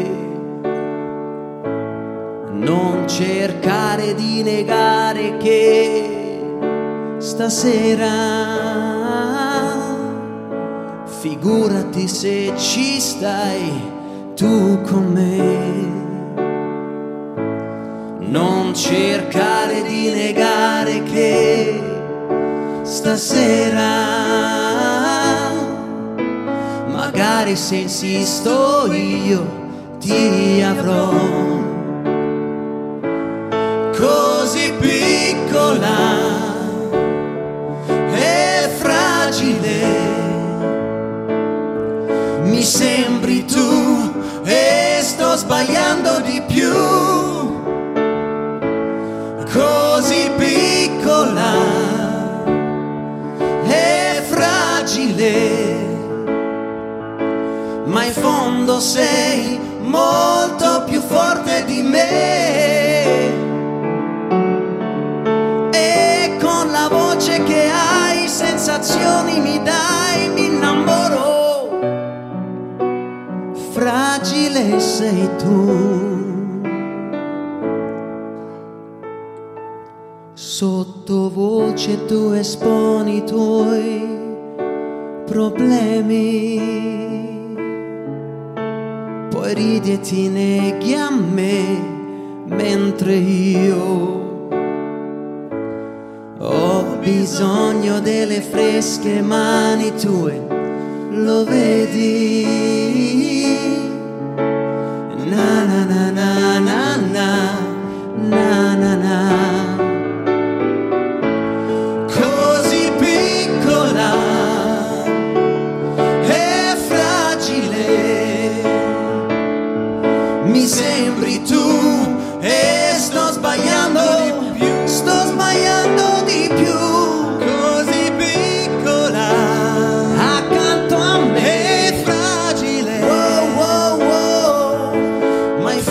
Sei molto più forte di me, così piccola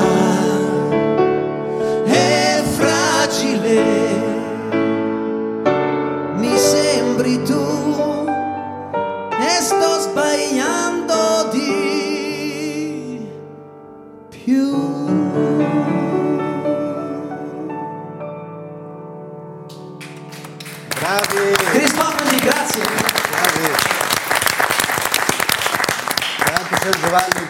Komm, komm ruhig wieder rüber, lass es einfach liegen. Ja. Was für eine schöne Nummer. Ah, ist wunderschön. Le- lebt Trupi noch? Trupi lebt noch. Singt da, er auch noch? Der singt auch noch, und das ist einer der, der Songs, ich glaube, der ist von vierundsiebzig. Meine Eltern sind seit einundsiebzig zusammen, und das ist einer der Songs natürlich, den Bruno in der, in der Pizzeria und auch für Mama natürlich immer gesungen hat. Ja. Als du vor zwanzig Jahren äh, hier warst, das erste Mal, ja, da warst du deutlich rockiger unterwegs. Jetzt, jetzt machst du auch in deiner Show Schlager, auch wenn auch sehr viel italienischer, aber du singst eher nicht mit Zucchero, sondern eher mit Nino De Angelo. Fehlt dir da eine Richtung? Sagst du irgendwie, möchte ich später, wenn ich ganz, ganz groß bin, andere Musik machen? Oder hast du jetzt das gefunden, was du auch singen möchtest? Ich glaube, dass das große Glück ist bei meiner Show, dass ich ähm, gerade Glück hatte, als ich eben, als eben diese Anfrage kam für die Sendung. Ich war ja nicht der Einzige, der da im Pitch war oder der halt da ähm, in der Auswahl war, in der engen Auswahl. Dass für, ich die, da gen- für die Moderation dieser für die Moderation, Sendung? Ah, da ähm, wurden mehrere getestet. Ja, ja, also weißt du auch, wer die anderen waren? Noch nicht, aber ich krieg's raus. Du weißt, wie mein Lehrer damals schon wusste, die Mafia. Nein, aber ähm, und da habe ich meine Beschreibung so abgegeben, so wie jetzt meine Sendung eigentlich geworden ist, wie ich es mir wünschen würde. Also wir haben dann äh, Künstler dabei, jetzt wie Nino De Angelo zum Beispiel, haben dann aber auch äh, Peter Maffay ist mit dabei gewesen, äh, Lea war jetzt zum Beispiel da, Vincent Weiss, ähm, internationale große Künstler, Callum Scott. Bei der nächsten Sendung wird auch ein großer internationaler Star dabei sein, auf den ich mich unglaublich freue schon. Und ähm, mein Wunsch war es, eine Musikshow zu machen, also nicht eine, eine reine Schlagershow. Ich wollte eine Musikshow haben, auf der sich wirklich genau diese Künstler, alle die, die die Klinke in die Hand geben und gemeinsam äh, eine gute Zeit haben. Und das ist uns zum Glück gelungen. Große Freude, dass du hier bist. Ich habe eine kleine Ahnung davon bekommen, äh, was Giovanni Zarella heute bedeutet, weil äh, vor anderthalb Jahren an Silvester äh, lief mein Handy plötzlich voll, weil Leute, Leute fragten, sag mal, was auch Kollegen, ganz ernst zu nehmen und Kolleginnen, sag mal, was ist mit dir los? Du singst neuerdings in der Silvestershow des Z D F. Dabei hatte sich nur die Moderatorin Andrea Kiewel versprochen und dich angekündigt mit äh, Giovanni Di Lorenzo. Und ich erwische keinen einzigen Ton. Insofern war das Giovanni, und bei mir auf dem Zimmer hatte ich auch schon, Herr Di Lorenzo, schön, dass Sie uns heute beehren. Das hatte ich auch schon bei mir auf dem Zimmer als Begrüßung vom Hotel. Also das, wir, unsere also, Wege kreuzen sich. Die Ehre ist ganz meinerseits. meinerseits. Vielen lieben Dank und bitte nicht noch mal zwanzig Jahre uns warten lassen. Wir sind sehr gespannt, wie es weitergeht. Und viele liebe Grüße an Clementina und an Bruno. Grazie mille. Grazie.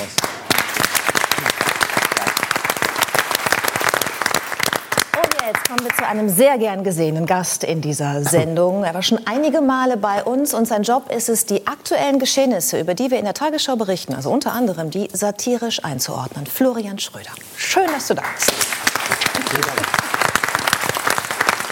Wie schwer ist Satire in diesen Zeiten?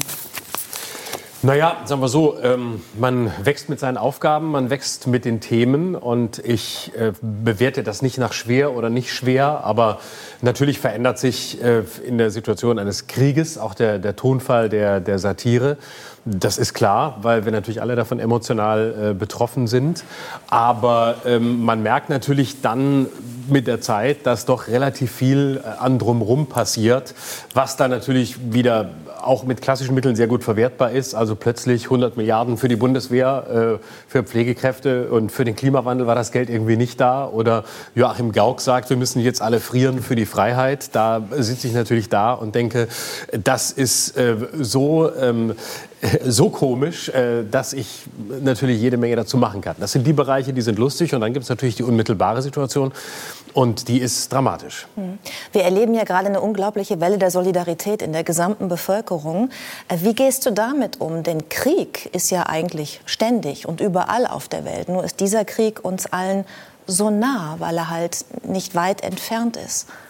Ja, also da kann man natürlich jetzt lange darüber diskutieren, ob wir da nicht alle auch einer gewissen Doppelmoral aufsitzen, dass uns ganz viele Konflikte in dieser Welt vollkommen wurscht sind, dass uns ein jahrelanger Syrienkrieg, ja übrigens auch mit sehr, sehr äh, unschöner Rolle Russlands und Putins äh, dagegen relativ egal ist. Und, und auch da, mit Bildern von Angriffen auf Krankenstationen, ja. auf Zivilisten, auf Säuglingsstationen. Natürlich, ja. und, und sicher ist das ein, ein Stück weit eine Doppelmoral. Man kann aber auf der anderen Seite natürlich auch einfach mal versuchen, die Vergleiche bleiben zu lassen und sehen, okay, Okay, es handelt sich jetzt hier um einen Krieg auf, auf europäischem Boden, ähm, der uns natürlich rein psychologisch mehr äh, beschäftigt. Ob wir das gut finden oder nicht, ist eine ganz andere Frage. Wir, wir, wir Medienleute kennen das ja. Es gibt immer die psychologische Nähe. Also wenn im Dorf nebenan irgendwas Schlimmes passiert, beschäftigt uns das immer mehr, als wenn es tausende Kilometer weit weg ist. Das ist, hat auch mit, mit menschlichen Eigenschaften zu tun.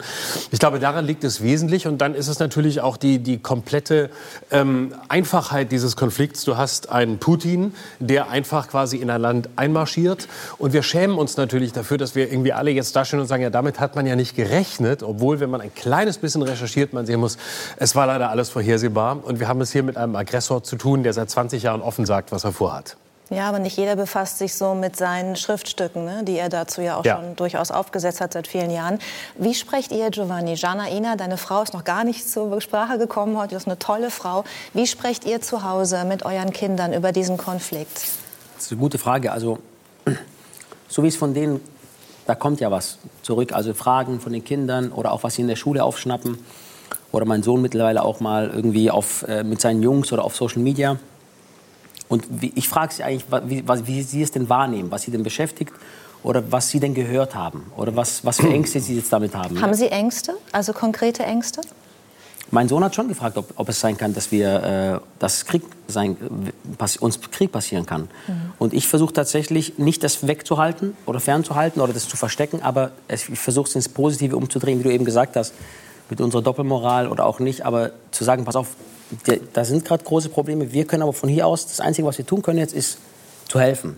Und dann irgendwie äh, Aktionen zu machen, halt gemeinsam mit der Schule, mit meiner Tochter haben wir was gemacht, mit meinem Sohn, Janina und ich auch selber was. Also schon nicht das zu verstecken, aber zu sagen, wir sind zumindest hilflos, was, was diesen Konflikt jetzt gerade angeht. Aber wir können von unserer Seite was tun, damit es den Menschen, die gerade Probleme haben oder die auf der Flucht sind oder die gerade Unterstützung vor Ort brauchen, dass man denen etwas Gutes tun kann.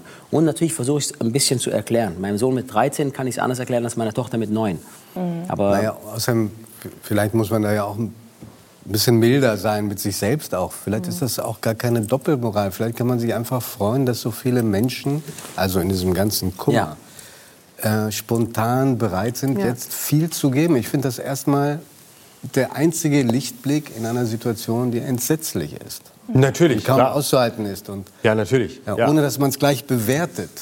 Naja, sagen wir so, es ist natürlich, äh, auf der politischen Ebene muss man es, glaube ich, bewerten. Äh, aber das individuelle Engagement ist natürlich herausragend. Das muss man, auch, das muss man ja auch klar sehen. Ne? Das ist ja wirklich, das ist ja ganz wundervoll, was da, was da passiert. Ich lebe ja selber in Berlin und fahre viel mit dem Zug. Wenn man sich anguckt, was da am Hauptbahnhof, rund um den Hauptbahnhof los ist, ja. das ist wirklich, äh, das, ist un, das ist ungeheuer. Und das ist ja toll, dass sich ein, ein Land und die Menschen dieses Landes so sehr engagieren. Wenn man sich dann anguckt, wie, wie, wie gestern äh, Selensky eine wirklich brillante Rede hält, äh, zugeschaltet im Deutschen Bundestag.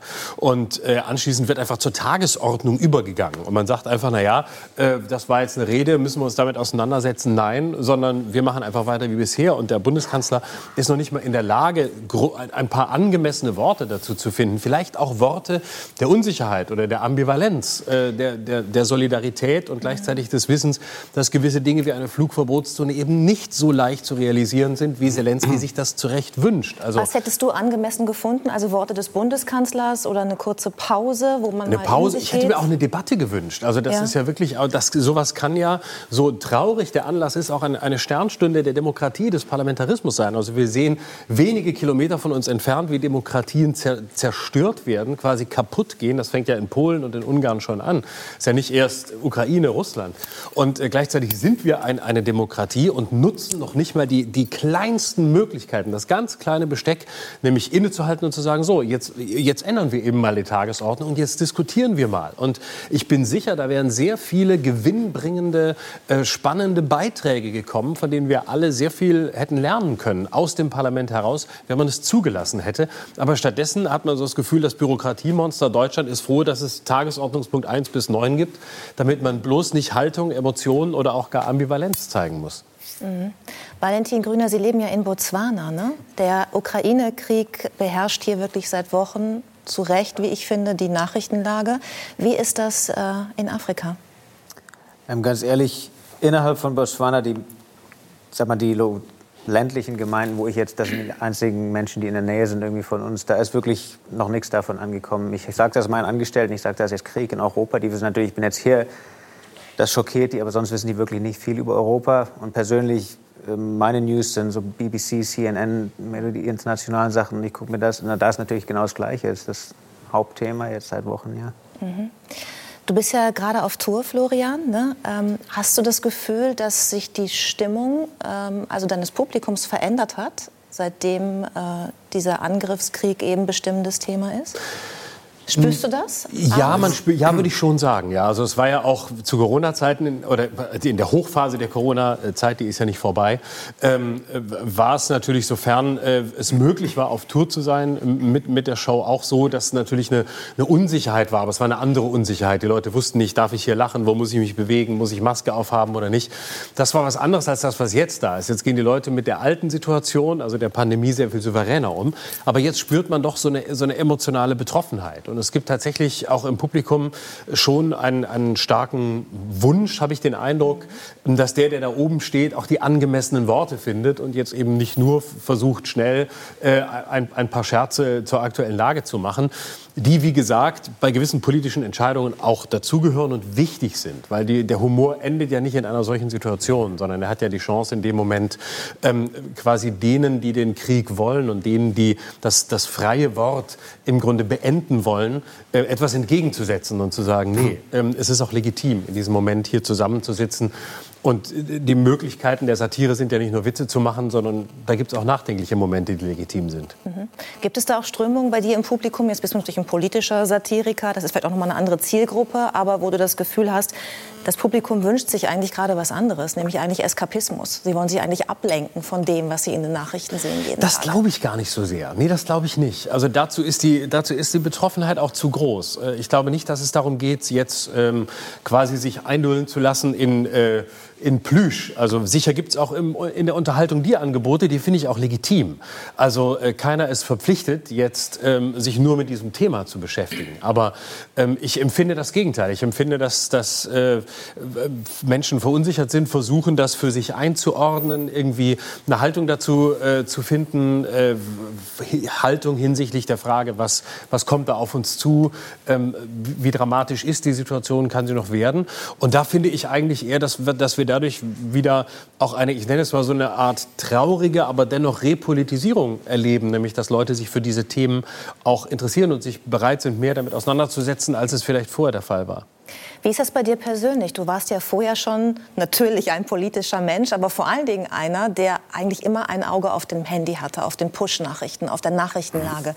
Wahrscheinlich ist es jetzt noch extremer geworden, oder? Ja, das ist natürlich durch die Situation noch mehr geworden. Weil ja wirklich alle paar Minuten ja. kommt ein, ja. ein, ein neuer Stand der Dinge, eine neue ja. Eskalation. Ne? Und das ist natürlich auch ein bisschen meine, meine, meine Berufsaufgabe und meine Pflicht, auch das alles zu, zu verfolgen und halbwegs, halbwegs einzuordnen. Äh, manchmal, manchmal ist es auch anstrengend. Also äh, nachts versuche ich, Ruhe, Ruhe zu bewahren. Aber ähm, da es natürlich darum geht, da täglich auf Ballhöhe zu sein, dadurch, ähm, dass ich ja auch noch die tägliche Aufgabe habe, habe einen äh, Morgen-Podcast bei den geschätzten Kollegen von Radio eins, Wach und Wichtig zu machen, geht es im Grunde darum, morgens da eine Haltung zu, zu haben oder mindestens das zusammenzufassen, was los war. Insofern bin ich da äh, sehr beschäftigt, ja. Ich muss, ich muss mich outen, dass, äh, obwohl das ja mein, auch mein Beruf ist, mich mit diesem Unglück auseinanderzusetzen, dem Entsetzlichen. Das, äh, ist bei, ich spüre, dass es zum ersten Mal eine Grenze gibt, dass äh, es auch dann Stunden gibt, wo ich das nicht mehr richtig verarbeiten kann. Das ja. so furchtbar ist, dass ich sage, ich brauche ein paar Stunden jetzt Abschottung. So nahe geht mir äh, dieser, dieser Krieg. Mhm. Und das ist, glaube ich, das allererste Mal in meinem Leben, wo ich es nicht schaffe, eine berufliche Distanz dazu aufzubauen. Ja? Aus welchen Gründen auch immer. Ja. Ja, das, das, kann ich, das kann ich nachvollziehen, ja, weil es so eine, weil es so, so, was, so, so eine grundstürzende Bedeutung hat und einen ja, mit den eigenen existenziellen Fragen so sehr konfrontiert. Und da es ja auch eine, eine Unvorhersehbarkeit hat, die nochmal eine ganz andere Dimension hat als eine Pandemie. Und ich glaube, man muss auch beides, beides irgendwie zusammen sehen, so unterschiedlich das beides ist. Aber es sind beides existenzielle Ausnahmen, Ausnahmesituationen. Es ist das und, Elend der Menschen dort, es sind die Traumata der eigenen Familie in Deutschland, ja. die da wieder hochkommen. Genau. Ja, und und äh, jetzt haben wir haben bei der Pandemie immer gedacht, wenn das vorbei ist, dann beginnt irgendwie die Party oder dann haben wir es hinter uns. Und jetzt sehen wir, okay, die Pandemie ist auch dramatisch, aber sie ist äh, beherrschbarer als diese Form des Leids und der, der, der unmittelbaren äh, Not. Und auch der Unvorhersehbarkeit jenseits dessen, was das noch für uns alle bedeuten kann, ähm, dass das andere, das was vorher war, fast handelbar wird gegen diese, gegen diese so unmittelbare existenzielle Dramatik. Mhm. Kannst du das nur nachvollziehen, was Giovanni gerade gesagt hat, oder empfindest du das selber so? Also was, was denkst du als, als privater Mensch über diese Situation? Hast du Ängste? Machst du dir Sorgen um einen, einen dritten Weltkrieg, um einen Einsatz von Atombomben? Ja, die, die, die Sorge ist, ist natürlich schon da, aber sie ist nicht so, äh, also ich kann, was du sagst, sehr gut verstehen. Ich sehe das, sehe das auch so. Es geht aber dabei eher um die Unmittelbarkeit von, von Bildern, von unmittelbarem Leid, was wir sehen. Was so diese, sagen wir mal, was die Perspektive Dritter Weltkrieg und Atombombeneinsatz angeht, da mache ich mir im Moment äh, noch nicht so große Sorgen. Warum? Weil die NATO sich weigert einzugreifen? Weil ich, weil ich im Moment den Eindruck habe, Dass, dass, dass die NATO insgesamt sehr verantwortungsvoll mit der Situation umgeht. Und weil ich äh, Stand jetzt nicht glaube, äh, dass, äh, dass Putin ein Selbstmörder ist. Und er weiß genau, was er tut. Ich glaube, er weiß furchtbar genau, was er tut. Ähm Und ich glaube nicht, dass die große Bedrohung ist, äh, dass der den roten Knopf drückt und äh, wir vor einem Atomkrieg stehen. Das sage ich Stand jetzt. Ausschließen kann man nichts, aber ich glaube nicht, dass, dass das der Gedanke sein sollte, der uns, der uns leitet oder der im Mittelpunkt äh, stehen sollte. Ähm, trotzdem halte ich Putin für eine, eine wirklich große Gefahr, weil das der seit vielen, vielen Jahrzehnten der erste wirklich gefährliche, imperiale, nationalistische Überzeugungstäter ist, den wir, äh, den wir erleben. Hat dich dein satirischer Umgang mit der Person Putin, hat sich der verändert? Also ich erinnere mich, dass man durchaus in den letzten Jahren mal gerne diese Fotos gezeigt hat, ja. wie der Mann mit nacktem Oberkörper durchs Gebüsch streifte oder irgendwie auf dem Pferd saß und so und sich dann so ein bisschen drüber lustig gemacht hat. Ich habe den Eindruck, dass da mit dieser großen Angst, die der Mann verbreitet, auch so eine Form von Angstrespekt jetzt auch einhergeht. Also ich habe sowas in den letzten Tagen eigentlich nicht mehr gesehen. Ja, also ich äh, habe, ich gebe auch offen zu, ich habe auch zu denen gezählt, die immer dachten, äh, naja, wenn man sich die Geschichte anguckt, ähm, dann muss man doch sehen, dass das äh, Russland sich nicht ganz unnachvollziehbarerweise bedroht fühlt und dass vielleicht auch Putin sich bedroht fühlt. Wo es dann nachvollziehbar ist und wo nicht, kann man in lange diskutieren. Aber man kann diese Position nachvollziehen. Und dass er dann tatsächlich diesen Schritt so tut, hätte ich, hätte ich auch nicht erwartet. Es, seit der Annexion der Krim habe ich immer irgendwie damit gerechnet, aber hätte es nicht wirklich für möglich gehalten. Ich dachte, das ist ein gewiefter Taktiker, der weiß zu drohen und der weiß, äh, den Westen einzuschützen, äh, einzu, äh, einzuschüchtern und vor sich herzutreiben. Äh, aber jetzt äh, hat man tatsächlich äh, so eine Situation, äh, dass man ja so eine, so eine gewisse Angst hat äh, vor ihm, aber ich glaube, dass das nicht das, das richtige Gefühl ist, mit dem man mhm. dieser Person begegnen sollte. Ich glaube, man sollte sehen oder versuchen zu verstehen, mindestens tue ich das, weil ich auch die Zeit dafür habe und weil es mein Beruf ist, zu verstehen, was die Grundlagen des Denkens dieses, dieses Mannes sind. Und wenn man sich anguckt, was er liest, und er liest sehr viel, dann sind das ganz gefährliche, zum Teil faschistische, rechtsextremistische Vordenker, die auch im Kreml ein- und ausgehen. Alexander Dugin beispielsweise, die träumen von einem Eurasien, also einem großen äh, russischen Reich, das riesig sein kann, das auch sehr undefiniert ist in diesen Texten. Und ähm, das Ist, das ist das Leitbild, das ist das, was er hat. Und das ist, ein, das ist imperial und das ist wirklich, das halte ich für wirklich sehr gefährlich. Und das halte ich ehrlich gesagt für gefährlicher als die Frage nach einem, nach einem Atomkrieg, weil da jemand Macht und, und alte Größe zurück will und in Kategorien denkt, die Jahrhunderte, die Jahrhunderte alt sind. Mhm. Wenn du ähm, nachts schläfst, träumst du von Politik? Nein. Ich muss gestehen, ich träume sowieso sehr wenig. Also ich kann mich an nichts erinnern oder an ganz wenig. Dann musst du mehr Therapie machen. Wahrscheinlich, ja, noch mehr. Ne? Genau. Äh, aber ich, nein, zum Glück nicht. Nee, also, ich kenne so viele, die sagen, sie haben plötzlich Albträume deswegen. Wegen nee, das hab ich ta- nee, das habe ich tatsächlich nicht. Aber ähm, ich versuche ja auch dem Thema... Ähm, durch meine Arbeit tagsüber, ich versuche dem ja sehr rational zu begegnen, weil die Emotionalisierung ist sowieso schon da und ich glaube nicht, dass es hilft, wenn ich mit meiner Arbeit dazu beitrage, Leuten noch mehr Angst zu machen oder noch mehr äh, dafür zu sorgen, dass sie nicht mehr weiter wissen und äh, deswegen vielleicht äh, ist der Versuch, das durch, d- durch Rationalität zu, mindestens zu durchdringen, dieses furchtbare, traurige Thema, vielleicht hilft es dann, dass man davon nicht so sehr träumt, vielleicht liegt es aber auch nur in mir und ich muss meinen Therapeuten fragen. Ja, du hast mal gesagt, du leidest an FOMO, da wir ja heute auch über Krankheitsbilder tatsächlich gesprochen haben. Ist das ein ernstzunehmendes Krankheitsbild oder ist das was, was du dir ausgesucht, was du dir ausgedacht hast, was irgendwie auch also lustig FOMO, sein soll? FOMO. FOMO, Fear of Missing Out. Ist das nicht bekannt? Also die ja, Angst, ja. etwas zu verpassen. Das ist halt, das ist so ein, so ein, so ein du kennst das auch nicht? Nee. Doch, nein. Wenn du das nicht kennst, dann müssen wir gar nicht drüber reden. Na, Fear of Missing Out. Ich glaube, ja. das ist so ein Generation. Kennst du das? Nee? nee. Das ist so ein Generationenthema. Zu verpassen, ja. also vom Weltgeschehen oder ja, von, von, von allem. Also das von kann allem. alles sein, dass du denkst, okay, ich treffe mich mit, heute Abend mit jemandem, das heißt, ich muss drei andere Optionen äh, an, an Verabredungen ausschlagen, ich verpasse was, ja, weil ich andere... Früher hätte man ja. gesagt, gesagt, ein Mensch ist neugierig.